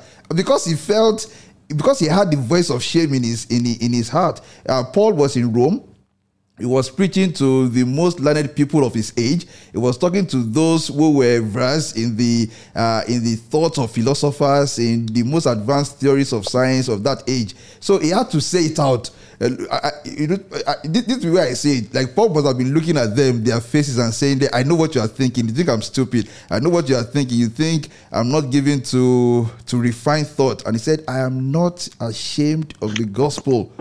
Because it is the power of Christ unto salvation. Uh, how does shame uh, affect us in our Christian journey? Uh, is the experience of faithful something that we can relate with? Is that what we can relate with? And uh, who wants to discuss that very briefly as we move to the end of this of this discussion tonight? And yeah, I'd like to say something. Okay, go ahead. Okay, yes. Um, shame plays um a major role mm in our Christian journey. We are all faced with it. We see a lot of people that are not bold. We tend not to bold, mm. depending from where we are coming from before we become a Christian. Yes. The fold of our Christian or gathering friends, and um, we we see that um, you you you become you become um, uh, maybe because of the gospel mm-hmm. and because of their scornful acts mm-hmm. or their mocking, mm-hmm. you know, and it brings shame to the person. Yes. So one must be very watchful. Even now, we see that a lot of people cannot even attest to the name of Jesus, oh, even yes. as little as their status. Mm-hmm. They can't because they don't know what their friends, maybe their friends say. would um, mock them and say, "Oh, so you are even one of them. You are now SU. exactly. You know, so it's, it's as as good as that. Don't let me say it's as bad as that. So mm-hmm. as Christians, we should be able to like um not be not um we should be able to not be um shameful to ask God for help. Exactly. Because it's God that can um, actually make us to withstand shame. Because as we can see here for faithful, shame was like a, a bold villain, mm-hmm. something that is always in our face in daily, face. Exactly. even at our place of work. Can't say freely. They'll be like, oh, so you're even part of them. So you are now those that feel that uh, just, you know. Mm-hmm. But at every point in time, we should always ask for the grace of God to be able to help us to be able to withstand shame exactly. at any point of our Christian journey. Exactly, exactly. So, so your thoughts align with that of uh, of of faith. We said we have to cry out to Him, to Jesus Christ, for help with shame. And I, I love what started to us written here in the chat room as well. He said, "Shame is indeed a great enemy of the Christian. Shame of being called or seen as an outcast or old-fashioned. Exactly." It ultimately desires to kill our desire for the things and works of the kingdom, e.g., evangelism. I thank you very much, Tutu, for mentioning this. That shame ultimately desires to kill our desire. Are you, are you okay? Shame ultimately desires to kill our desire for the things and works of the kingdom, e.g., evangelism. Uh, that's a poetic line there, Tutu. So we are going to know that. but, but but yeah, so yeah, but it's so correct. Yeah. Brother Femi, mm-hmm. I, I just wanted to add that it was not just Paul mm. who mentioned this matter of shame. Okay. Can you imagine our Lord Jesus was saying it too in mm. Luke chapter 9? Exactly. True. He was saying that whoever is ashamed of, of me, me, yeah, and my gospel, hey, that he too will be ashamed of him mm. before God and his holy and angels. His holy angels. Mm. Quite, uh, quite because sobering. he knew that we as human beings will come to that point when shame will question our resolve. Mm. And as a person, God has granted me grace to operate by His grace at very high levels of science and theory. Mm. So it is very shameful to come out with a very stupid remark like uh, Jesus is going to save you from sin. Or, To be or- honest. or, or God helping us, or God helping us, or, yes, or, or- God willing, God willing, or by God's grace. by God's grace. In fact, there was a day a minister here in the UK Mm. told me she was quite surprised that she was giving me an assignment and I was still saying by God's, God's grace, grace, imagine. that she felt that already I should assume responsibility. Yeah. Ah, I was I, I was alarmed that even a believer would think that way, but I think she has come to know me better Okay. and she has understood the biblical basis for saying that. Mm. Now, but that is how far it will go, you know. And I'll give us three instances of my own practical experience where shame was a major matter, but I, I, I trusted God for help. Years ago, I was going to the Kwara State Polytechnic one evening, Mm. and in the bus, the Lord led me to minister openly. It was the first time I was doing something like that, but I felt the, the Spirit was moving me. Mm. You will not believe it. I opened my mouth. I was speaking, but there was no sound. That was how much shame was going to destroy my desire or capacity. But I did not stop. I trusted the Lord until my larynx found air again okay. and I could form the words. That, that's how, uh, just like Statue was saying, it is capable Mhm. of robbing you of any desire or capacity to be able mm. to do God's work. Yes, yes. The second time that was really tough, it took me months. I have a friend who is a judge of the High Court, Okay. a Muslim, wonderful family. And the Lord was telling me, You have to table the gospel before him. And I was feeling, Is it not ridiculous? Then he will number me as one of those bigots Yeah. who cannot accommodate other religious Other religion, exactly. and the Lord said, No. If you truly love him, place before him The this, gospel of this, Christ. This, this, this, this grace of, of, of eternal life. And I had to arrange with him. I sat in his car and I began to share the gospel with him. Now, I don't know how much that damaged our relationship thereafter, but I mean, I did what the Lord asked me to do. It was at a great cost to Mm. whatever I thought I, I was. Then, since I moved, uh, you know, here, Mm. uh, the Lord has been helping me to think about going for, uh, you know, open air evangelism. Hmm. And, you know, I had to register with the council as a performer in the city center before I can I- I even can you know, do something like that. Yeah. And I did so. So, and as I was going the first time, which was last week, the Holy Spirit, I mean, the, the, the, the, words of shame came to me Hmm. and said, hey, Is this what you have come to, To the- reduce yourself to? Exactly. You are a psychiatrist, you are going to the Far city away in the UK, this is what you must be doing are to, they are going to meet you and eventually find out how unserious and uh, not so knowledgeable you are. they are going to the city center and you'll be muttering nonsense about someone who was nailed to a Roman cross over 2,000 years ago.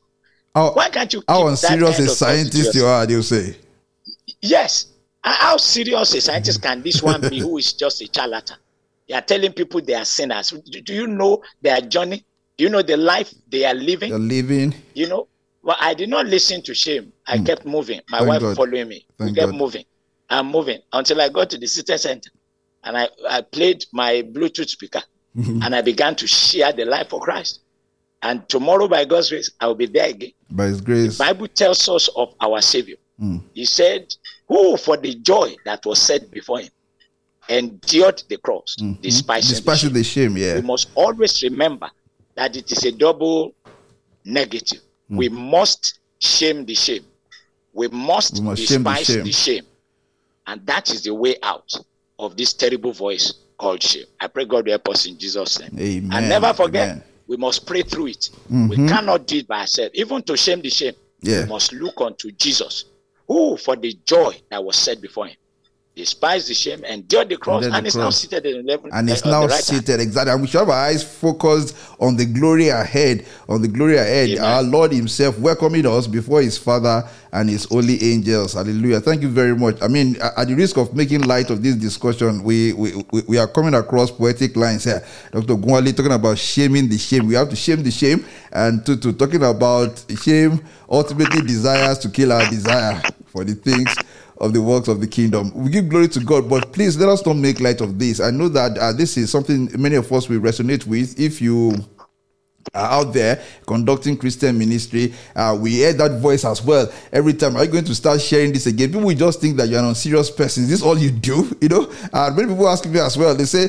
uh, "Is this all you do? Is this all you do?" Now, always sharing things on your WhatsApp. Don't you do any other thing serious? uh, you, have, you have a call uh, to do God's work. You just have to go ahead and do it and shame the shame and, and ensure that uh, shame that desires to kill your desire uh, does not succeed.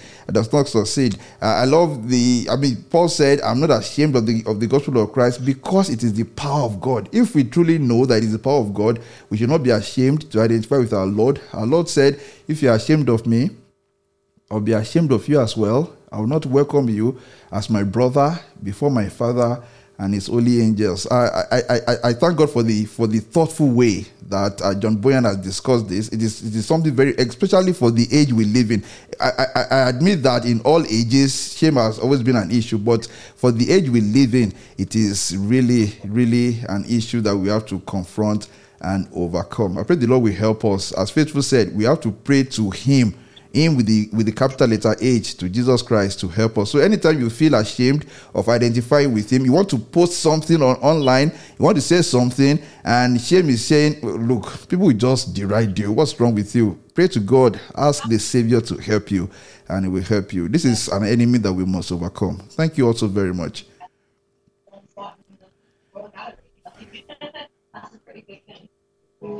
Okay, the, the final segment is the closing segment. F. Okay, I, I think I think saying something. Anta, are you saying something? Okay, no, she's not. Okay, go ahead, Christian. That is true. Did you meet anybody else in the valley of humiliation? No, not I. For I had sunshine all the rest of the way through, and also through the valley of the shadow of death. It was well for you, but it is fared far otherwise with me. But it fared almost as soon as almost as soon as I entered into the valley of humiliation, I had I had a long I had a long and a dreadful combat with the foul fiend Apollyon. Yes, I truly thought he I truly thought he would have killed me, especially when he got me down and pressed me under him, as if he would have crushed me into pieces.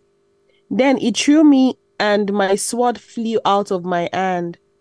He wailed that he was sure of me now, but I cried to God. He heard me and delivered me out of all my troubles. Yeah. Then I entered into the valley of the shadow of death and had no light for almost half the way through it. I thought I would have been killed. I would have been killed there and over and over. But at last the day broke and the sun arose, and I went through the remainder of this valley with far more ease and quiet. Thank you very much. With far more ease and quiet. And just as we close, I just want us to reflect on this again. Listen to what, uh, if you were with us last uh, Saturday and last Sunday, uh, you must know of the dreadful experience that Christian had, first with Apollyon, and then in the valley of the shadow of death, pitch darkness, dark episodes of life for him. But you, you know what? Faithful passed through that same valley. But what did he say? What was his experience? He said, I so had sunshine. sunshine, sunshine all through. He said, I had sunshine all through. Can you imagine that? The same valley uh, uh, where a uh, Christian met with Apollyon almost died. The same valley that was just pitch darkness for him. Pitch darkness, the trial of his soul, pitch darkness. Faithful said, Yes, I passed through that place, but it was all sunshine. It was all sunshine for me. Again, he remembered to us now. Uh, he said, They are not wise who compare themselves with another. They are not wise. That's what the apostle wrote. And another reminder for us here I mean, don't just bother about what God is doing in the life of another person. Uh, that sister may just be having sunshine all through. God works in mysterious ways, His wonders to perform, and His judgments are true and righteous altogether. If it is His will that you will pass through pitch darkness or meet Apollyon, just trust that He's going to see you through. It's good to see you through. Faithful had sunshine all through. Christian met with Apollyon. He met, uh, he experienced pitch darkness. But you know what? They are, they both uh, crossed, uh, crossed beyond the valley of the shadow of death, that valley of humiliation. May God strengthen our faith. Uh, may God keep us focused on our own pilgrimage. Burnley, you want to say something? Oh, yeah, actually, I okay. Yeah, so I was just so while you were talking, I was just thinking about it and how we compare ourselves, and we're Mm. like, okay, how come I have to go through all this Mhm. and this person doesn't go through it at all? It's like in my own mind, I'm like, okay, does that mean they'll still go through something hard? Or but it's just funny how faithful was able to like um overcome everything, right? But anyway, his name faithful looks like it's just like he was actually faithful in all those things, and Mm. so he was able to overcome. But it's just I don't know, my thought process is just like, okay, um, does that mean that uh Christian even got tempted with things that like that was his weakness though, but he couldn't like overcome certain things that why is that, right? Mm. So it's just um some things that are just going through my mind. Uh, I didn't even think I was going to like unmute myself, Okay, but like, yeah. okay, okay. like, You didn't think you were going to voice it out. I- you know what? Yeah. I, I think there is something about us Christians always trying to ask why. Why? Why? So why am I having this stuff when oh that sister or that brother is having it so easy? We think maybe not as easy, but maybe truly easy. There are some people who just have it like sunshine all the way. Then we think to bother um, our heads with the question of why. Why is God taking me through this place? Is it because I'm not good enough? Is it because I've done something wrong? Or is it because that brother will later on you know, experience difficulty ahead. Why, why, why? These are not questions that I think we should. They, they will bother us. Yeah, they will arise in our hearts, but uh, we just have to keep our eyes focused on the author and the finisher of our faith, who is a good God. I always say this: uh, it's Psalm 100, 100 verse five. For the Lord is good. His mercy everlasting, His truth endures. He's a good God, and you know that hymn we sang uh, some time back. For I know whatever befalls me, Jesus doeth all things well, and He has good thoughts. Uh, good thought for us. I saw Sister MC on mute. You unmuted yourself, so maybe you wanted to say something and then change your mind. Did you change your mind?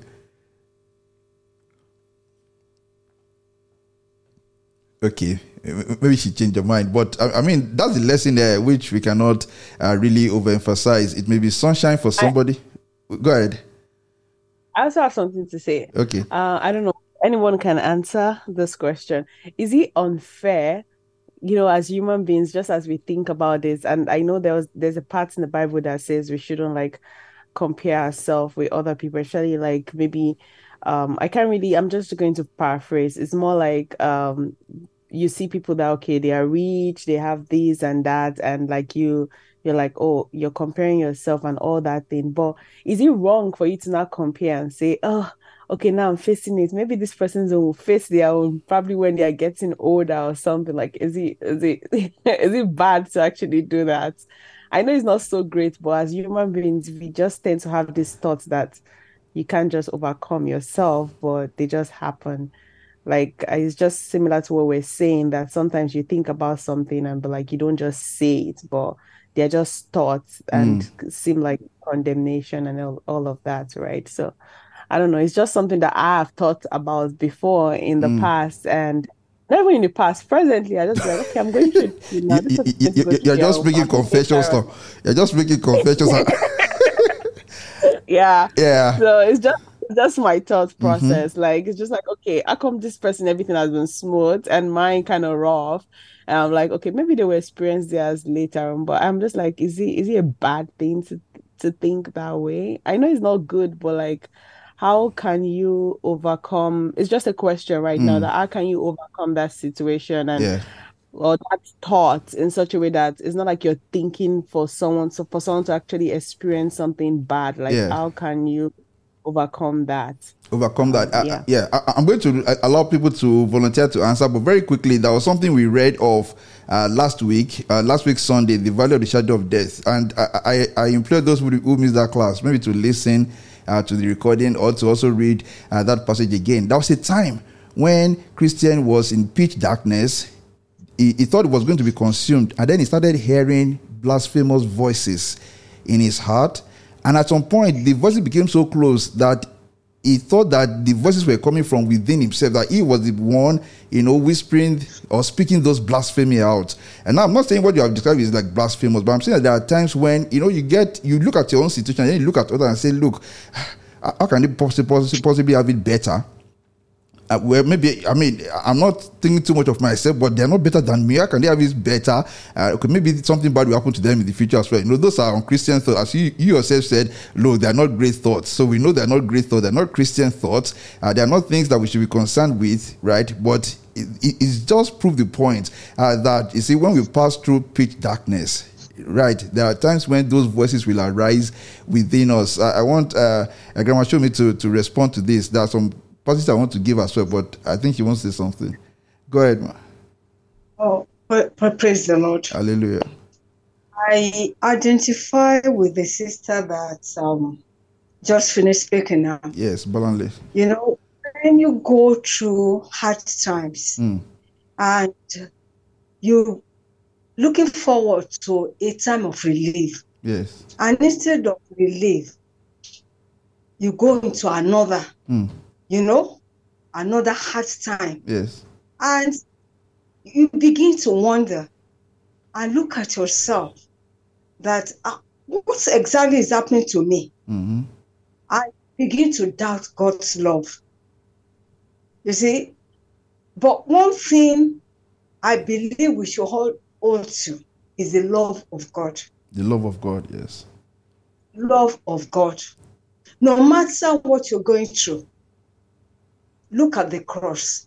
That if God can give his son to die for me, mm-hmm. and that means I'm worthy. I'm worthy. Oh, yes. He has called me worthy. He has approved me. And you know, because what the sister said, I identify. I identify because if you know my story, mm. you know, you wonder why am I standing? Mm. And when you know you talk about shame and everything and everything, you know, if I go into details, you if I have the time and uh, the you know to share, maybe it could encourage some people. Yeah, I, I mean, I, I mean, we, we, can make time for make, make time for that. Maybe at the end of this study, just have a time to share uh, stories like you that. You know, let, to let you see where I'm coming from, mm-hmm. and um, you see, I that was uh, a trouble, a problem for me. What what exactly is it? Mm. And I'm a very vocal person. I'm very vocal with God. Mm. I, I honestly I talk to Him on one-to-one basis. I express myself, and I don't think that God minds that. Even though we are told don't uh, don't ask questions, don't do this. I, I I don't read that in the Bible. Job asked a lot of questions. Mm-hmm. But like I said last week, by the time God will answer, mm. what happened to Job? He repented. Mm-hmm. And that has always been me. that has always been me. Mm. I will talk and talk and talk and talk, and God will just give me one scripture, you know, mm. from Jeremiah. I said, when you talk sense, then I can send you. Yeah. What, what, I said, God, is this going to be the answer to all you know? But that's him. That's the way he deals with me. Hmm. And the, you know, antidote to this thing, hmm. when you see your friends or other people, you know, having a nice time, having a nice life, and yours seem to be different, hmm. please pray for them. Yeah. Just pray you know, just, you know, ask God to continue to bless them, even though those are the things that you want yourself. Personally, those are the things you would like to have. Yeah. You just say, Well, God, I thank you for this and this and this and that. Continue to bless them, continue to prosper them. Yeah. And please do it from sincere heart. It's not easy. It's not easy. I'll tell not. you that because yeah, you can babble it and not not from your heart. Mhm. But you know, but if you start, it just take a step. Mm. You find out that it becomes easier. Every step of the way becomes easier. Then you can pray genuinely from your heart Mm. for them and say, "Oh, I'm happy for so so so so." Yeah. Lord, continue to, you know, uh, and that has really helped me. Exactly. But let me tell you that I didn't get there in a day. In a, I'm exactly. work in progress. I'm still a work in progress. Thank you very so, much. But that has really helped me. Thank you. I mean, yeah, thank you very much. And I and I love that you uh, you mentioned that you resonate with the thoughts expressed by Bolanle. Again, that you did not get there in one day. Very quickly, as we come to the close, because our time is fast spent. You see, Bolanle, there is a hymn, and I know you, you know that hymn because we used it on Pilgrim's Joy a number of times. Weeping will not save me. That hymn brother said, Weeping will not save me. He said, Walking will not save me. Waiting will not help me. And I also say, Questioning will not save me. You know what's going to save? Faith in Christ will save. And that takes us back to Hebrews 12 2. It says, Looking unto Jesus, the author and finisher. Let us set away all those sins, all those weights. So, those questions, are those thoughts, are those questions that we will not be able, ever be able to answer. Let us set them all aside and look unto Jesus, the author and finisher of our faith. So, again, I love this passage that talked about Christ. Said, In the days of his flesh, he offered up prayers and supplications with loud cries and tears to him who was able to save him from death. Me, I have that line, that clause underlined in and in bold. He cried out to who? To him who was able to save him from death. And every Christian must cry out only to him who is able to save. So just forsake every other thing. Uh, it, is, it, is, it is not to make light of those thoughts. They, they happen to the best of us. Uh, we look at why is my case like this when others have it so smooth? Why did faithful, uh, why did they have sunshine when I had darkness? Or when, why why does it have sunshine when I have it may be present continuous when I have darkness? But you know what's going to save by taking your case to Him who is able to save. As uh, Grandma Shomi said, take your case to Him and tell Him exactly how you feel. If you want to cry, cry before Him. If you really feel uh, you have not been, you have not been justly dealt with, tell him, I don't feel you have dealt with me rightly. Say to him reverently, say to him as the only one who gives, and then he's going to respond to you and say to you, O seed of Jacob, why do you say that your just claims have been overlooked? That's what he's going to say to you. Why do you think your just claims have been overlooked? I've not overlooked your just claims. See, I've engraved you of the palm of my heart, uh, of my hands, and then he will speak comfortable words, comfortable words to you. This is what uh, it was written in the chat room. Said, and then we ask, why me? when it's unfavorable. But when it is good, we never say the same. And I love this thought as well. You see, when it is good, when God is dealing with us with uh, favorable weather, do we ask, Lord, why me? Why is it me you're blessing now? Why are you giving me so many good things? Why me? But it, you know, it is when He takes us through tough times that we ask the question, why me? And may God help us. This is not making light of the situation, but may God grant us grace uh, not to dwell on the questions, on the why me, on the why me, but just look to Him and say, Lord, uh, these are my fears, these are my these are my anxious thoughts Search me, oh Lord. No, these are my anxious thoughts. These are my these are the sad areas in my life. These are the things I'm unhappy about.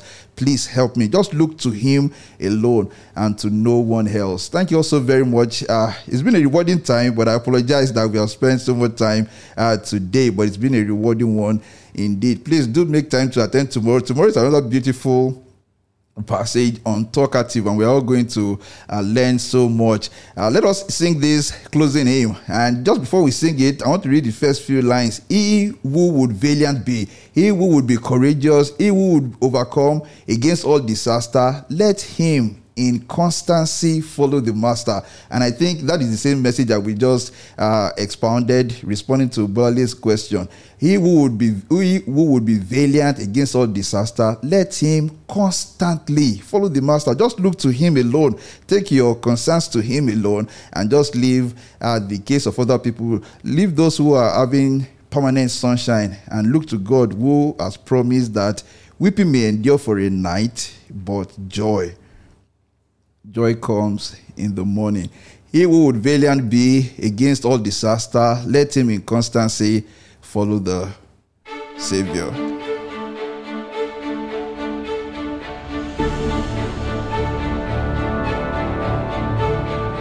He who would valiant be against all disaster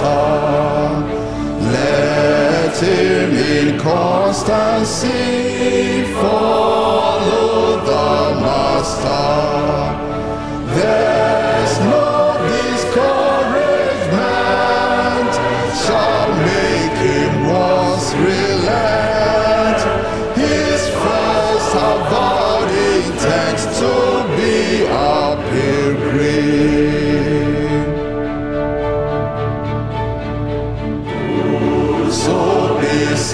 besetting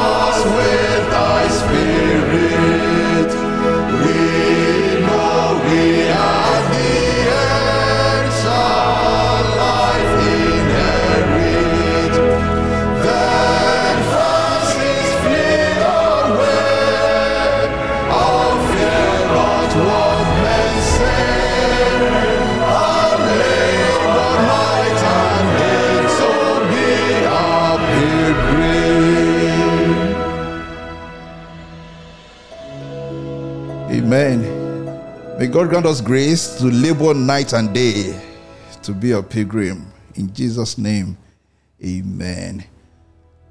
Amen. Sister Fumi, please pray for us. And we meet tomorrow by God's grace to discuss the, the chapter titled Talkative. Sister Fumbi, if you're available, please pray for us. Say the closing prayer. In Jesus' name, Amen. eternal rock of ages, we want to thank you once again Yes, Lord. for the wonderful time we have spent together with you. Thank you, Lord. Thank you for the insights you have given to us, even in this chapter. Thank you, Lord. Your name alone be glorified in the mighty name of Jesus. Amen. Help us, O Lord, in our pilgrimage. Help us, O Lord, in our individual uh, weaknesses mm-hmm. Amen. to be focused, to be determined, Amen. to hold on firmly unto you, not to waver, not mm-hmm. to be discouraged, no matter what comes our way. Grant us grace, O Lord, to put every form of shame Amen. that might want to come our way hmm. to shame in the mighty name of Jesus. Amen. When those challenges come, O Lord, we ask for your help always, always to guide us, to uphold us, Amen. not to disappoint you, not to fail, Amen. but to keep standing, to be upright, Amen. to be faithful Christians Amen. in the mighty name of Jesus. Amen. That in this pilgrimage, O Lord, we'll be able to win souls unto you Amen. more because of our faith in you. We follow as well in the mighty name of Jesus. Amen. The end of our journey here, Lord, we will not be a castaway in the mighty name of Jesus. Amen. Day and night, O Lord, may we be worthy pilgrims mm-hmm. for you Amen. in the mighty name of Jesus. Amen. Lighten our darkness, O Lord, Amen. and bring us again together to have another wonderful and beautiful time with you. Amen. For in Jesus, our Redeemer, we have prayed with heart full Amen. thanksgiving. Amen. Amen. Amen. Thank you so very much, everybody. Apologies for keeping you this long tonight. I apologize for that. Thank you so much. God bless you. Happy night rest and see you again tomorrow by God's grace. Amen.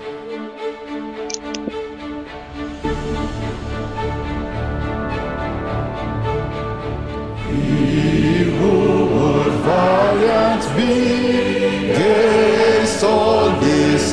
disaster, let him in constancy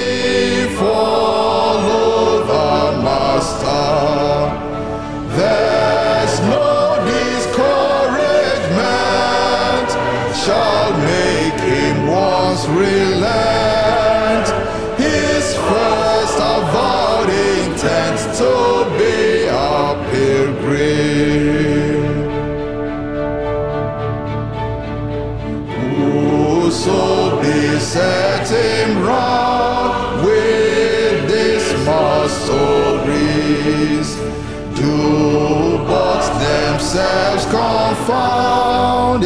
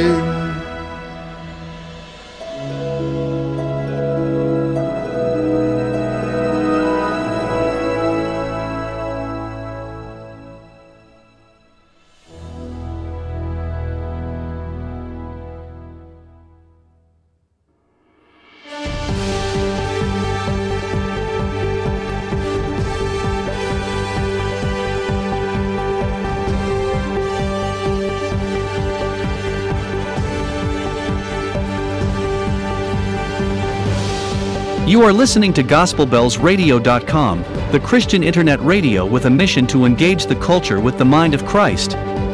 Keep listening and invite others, too. God bless you.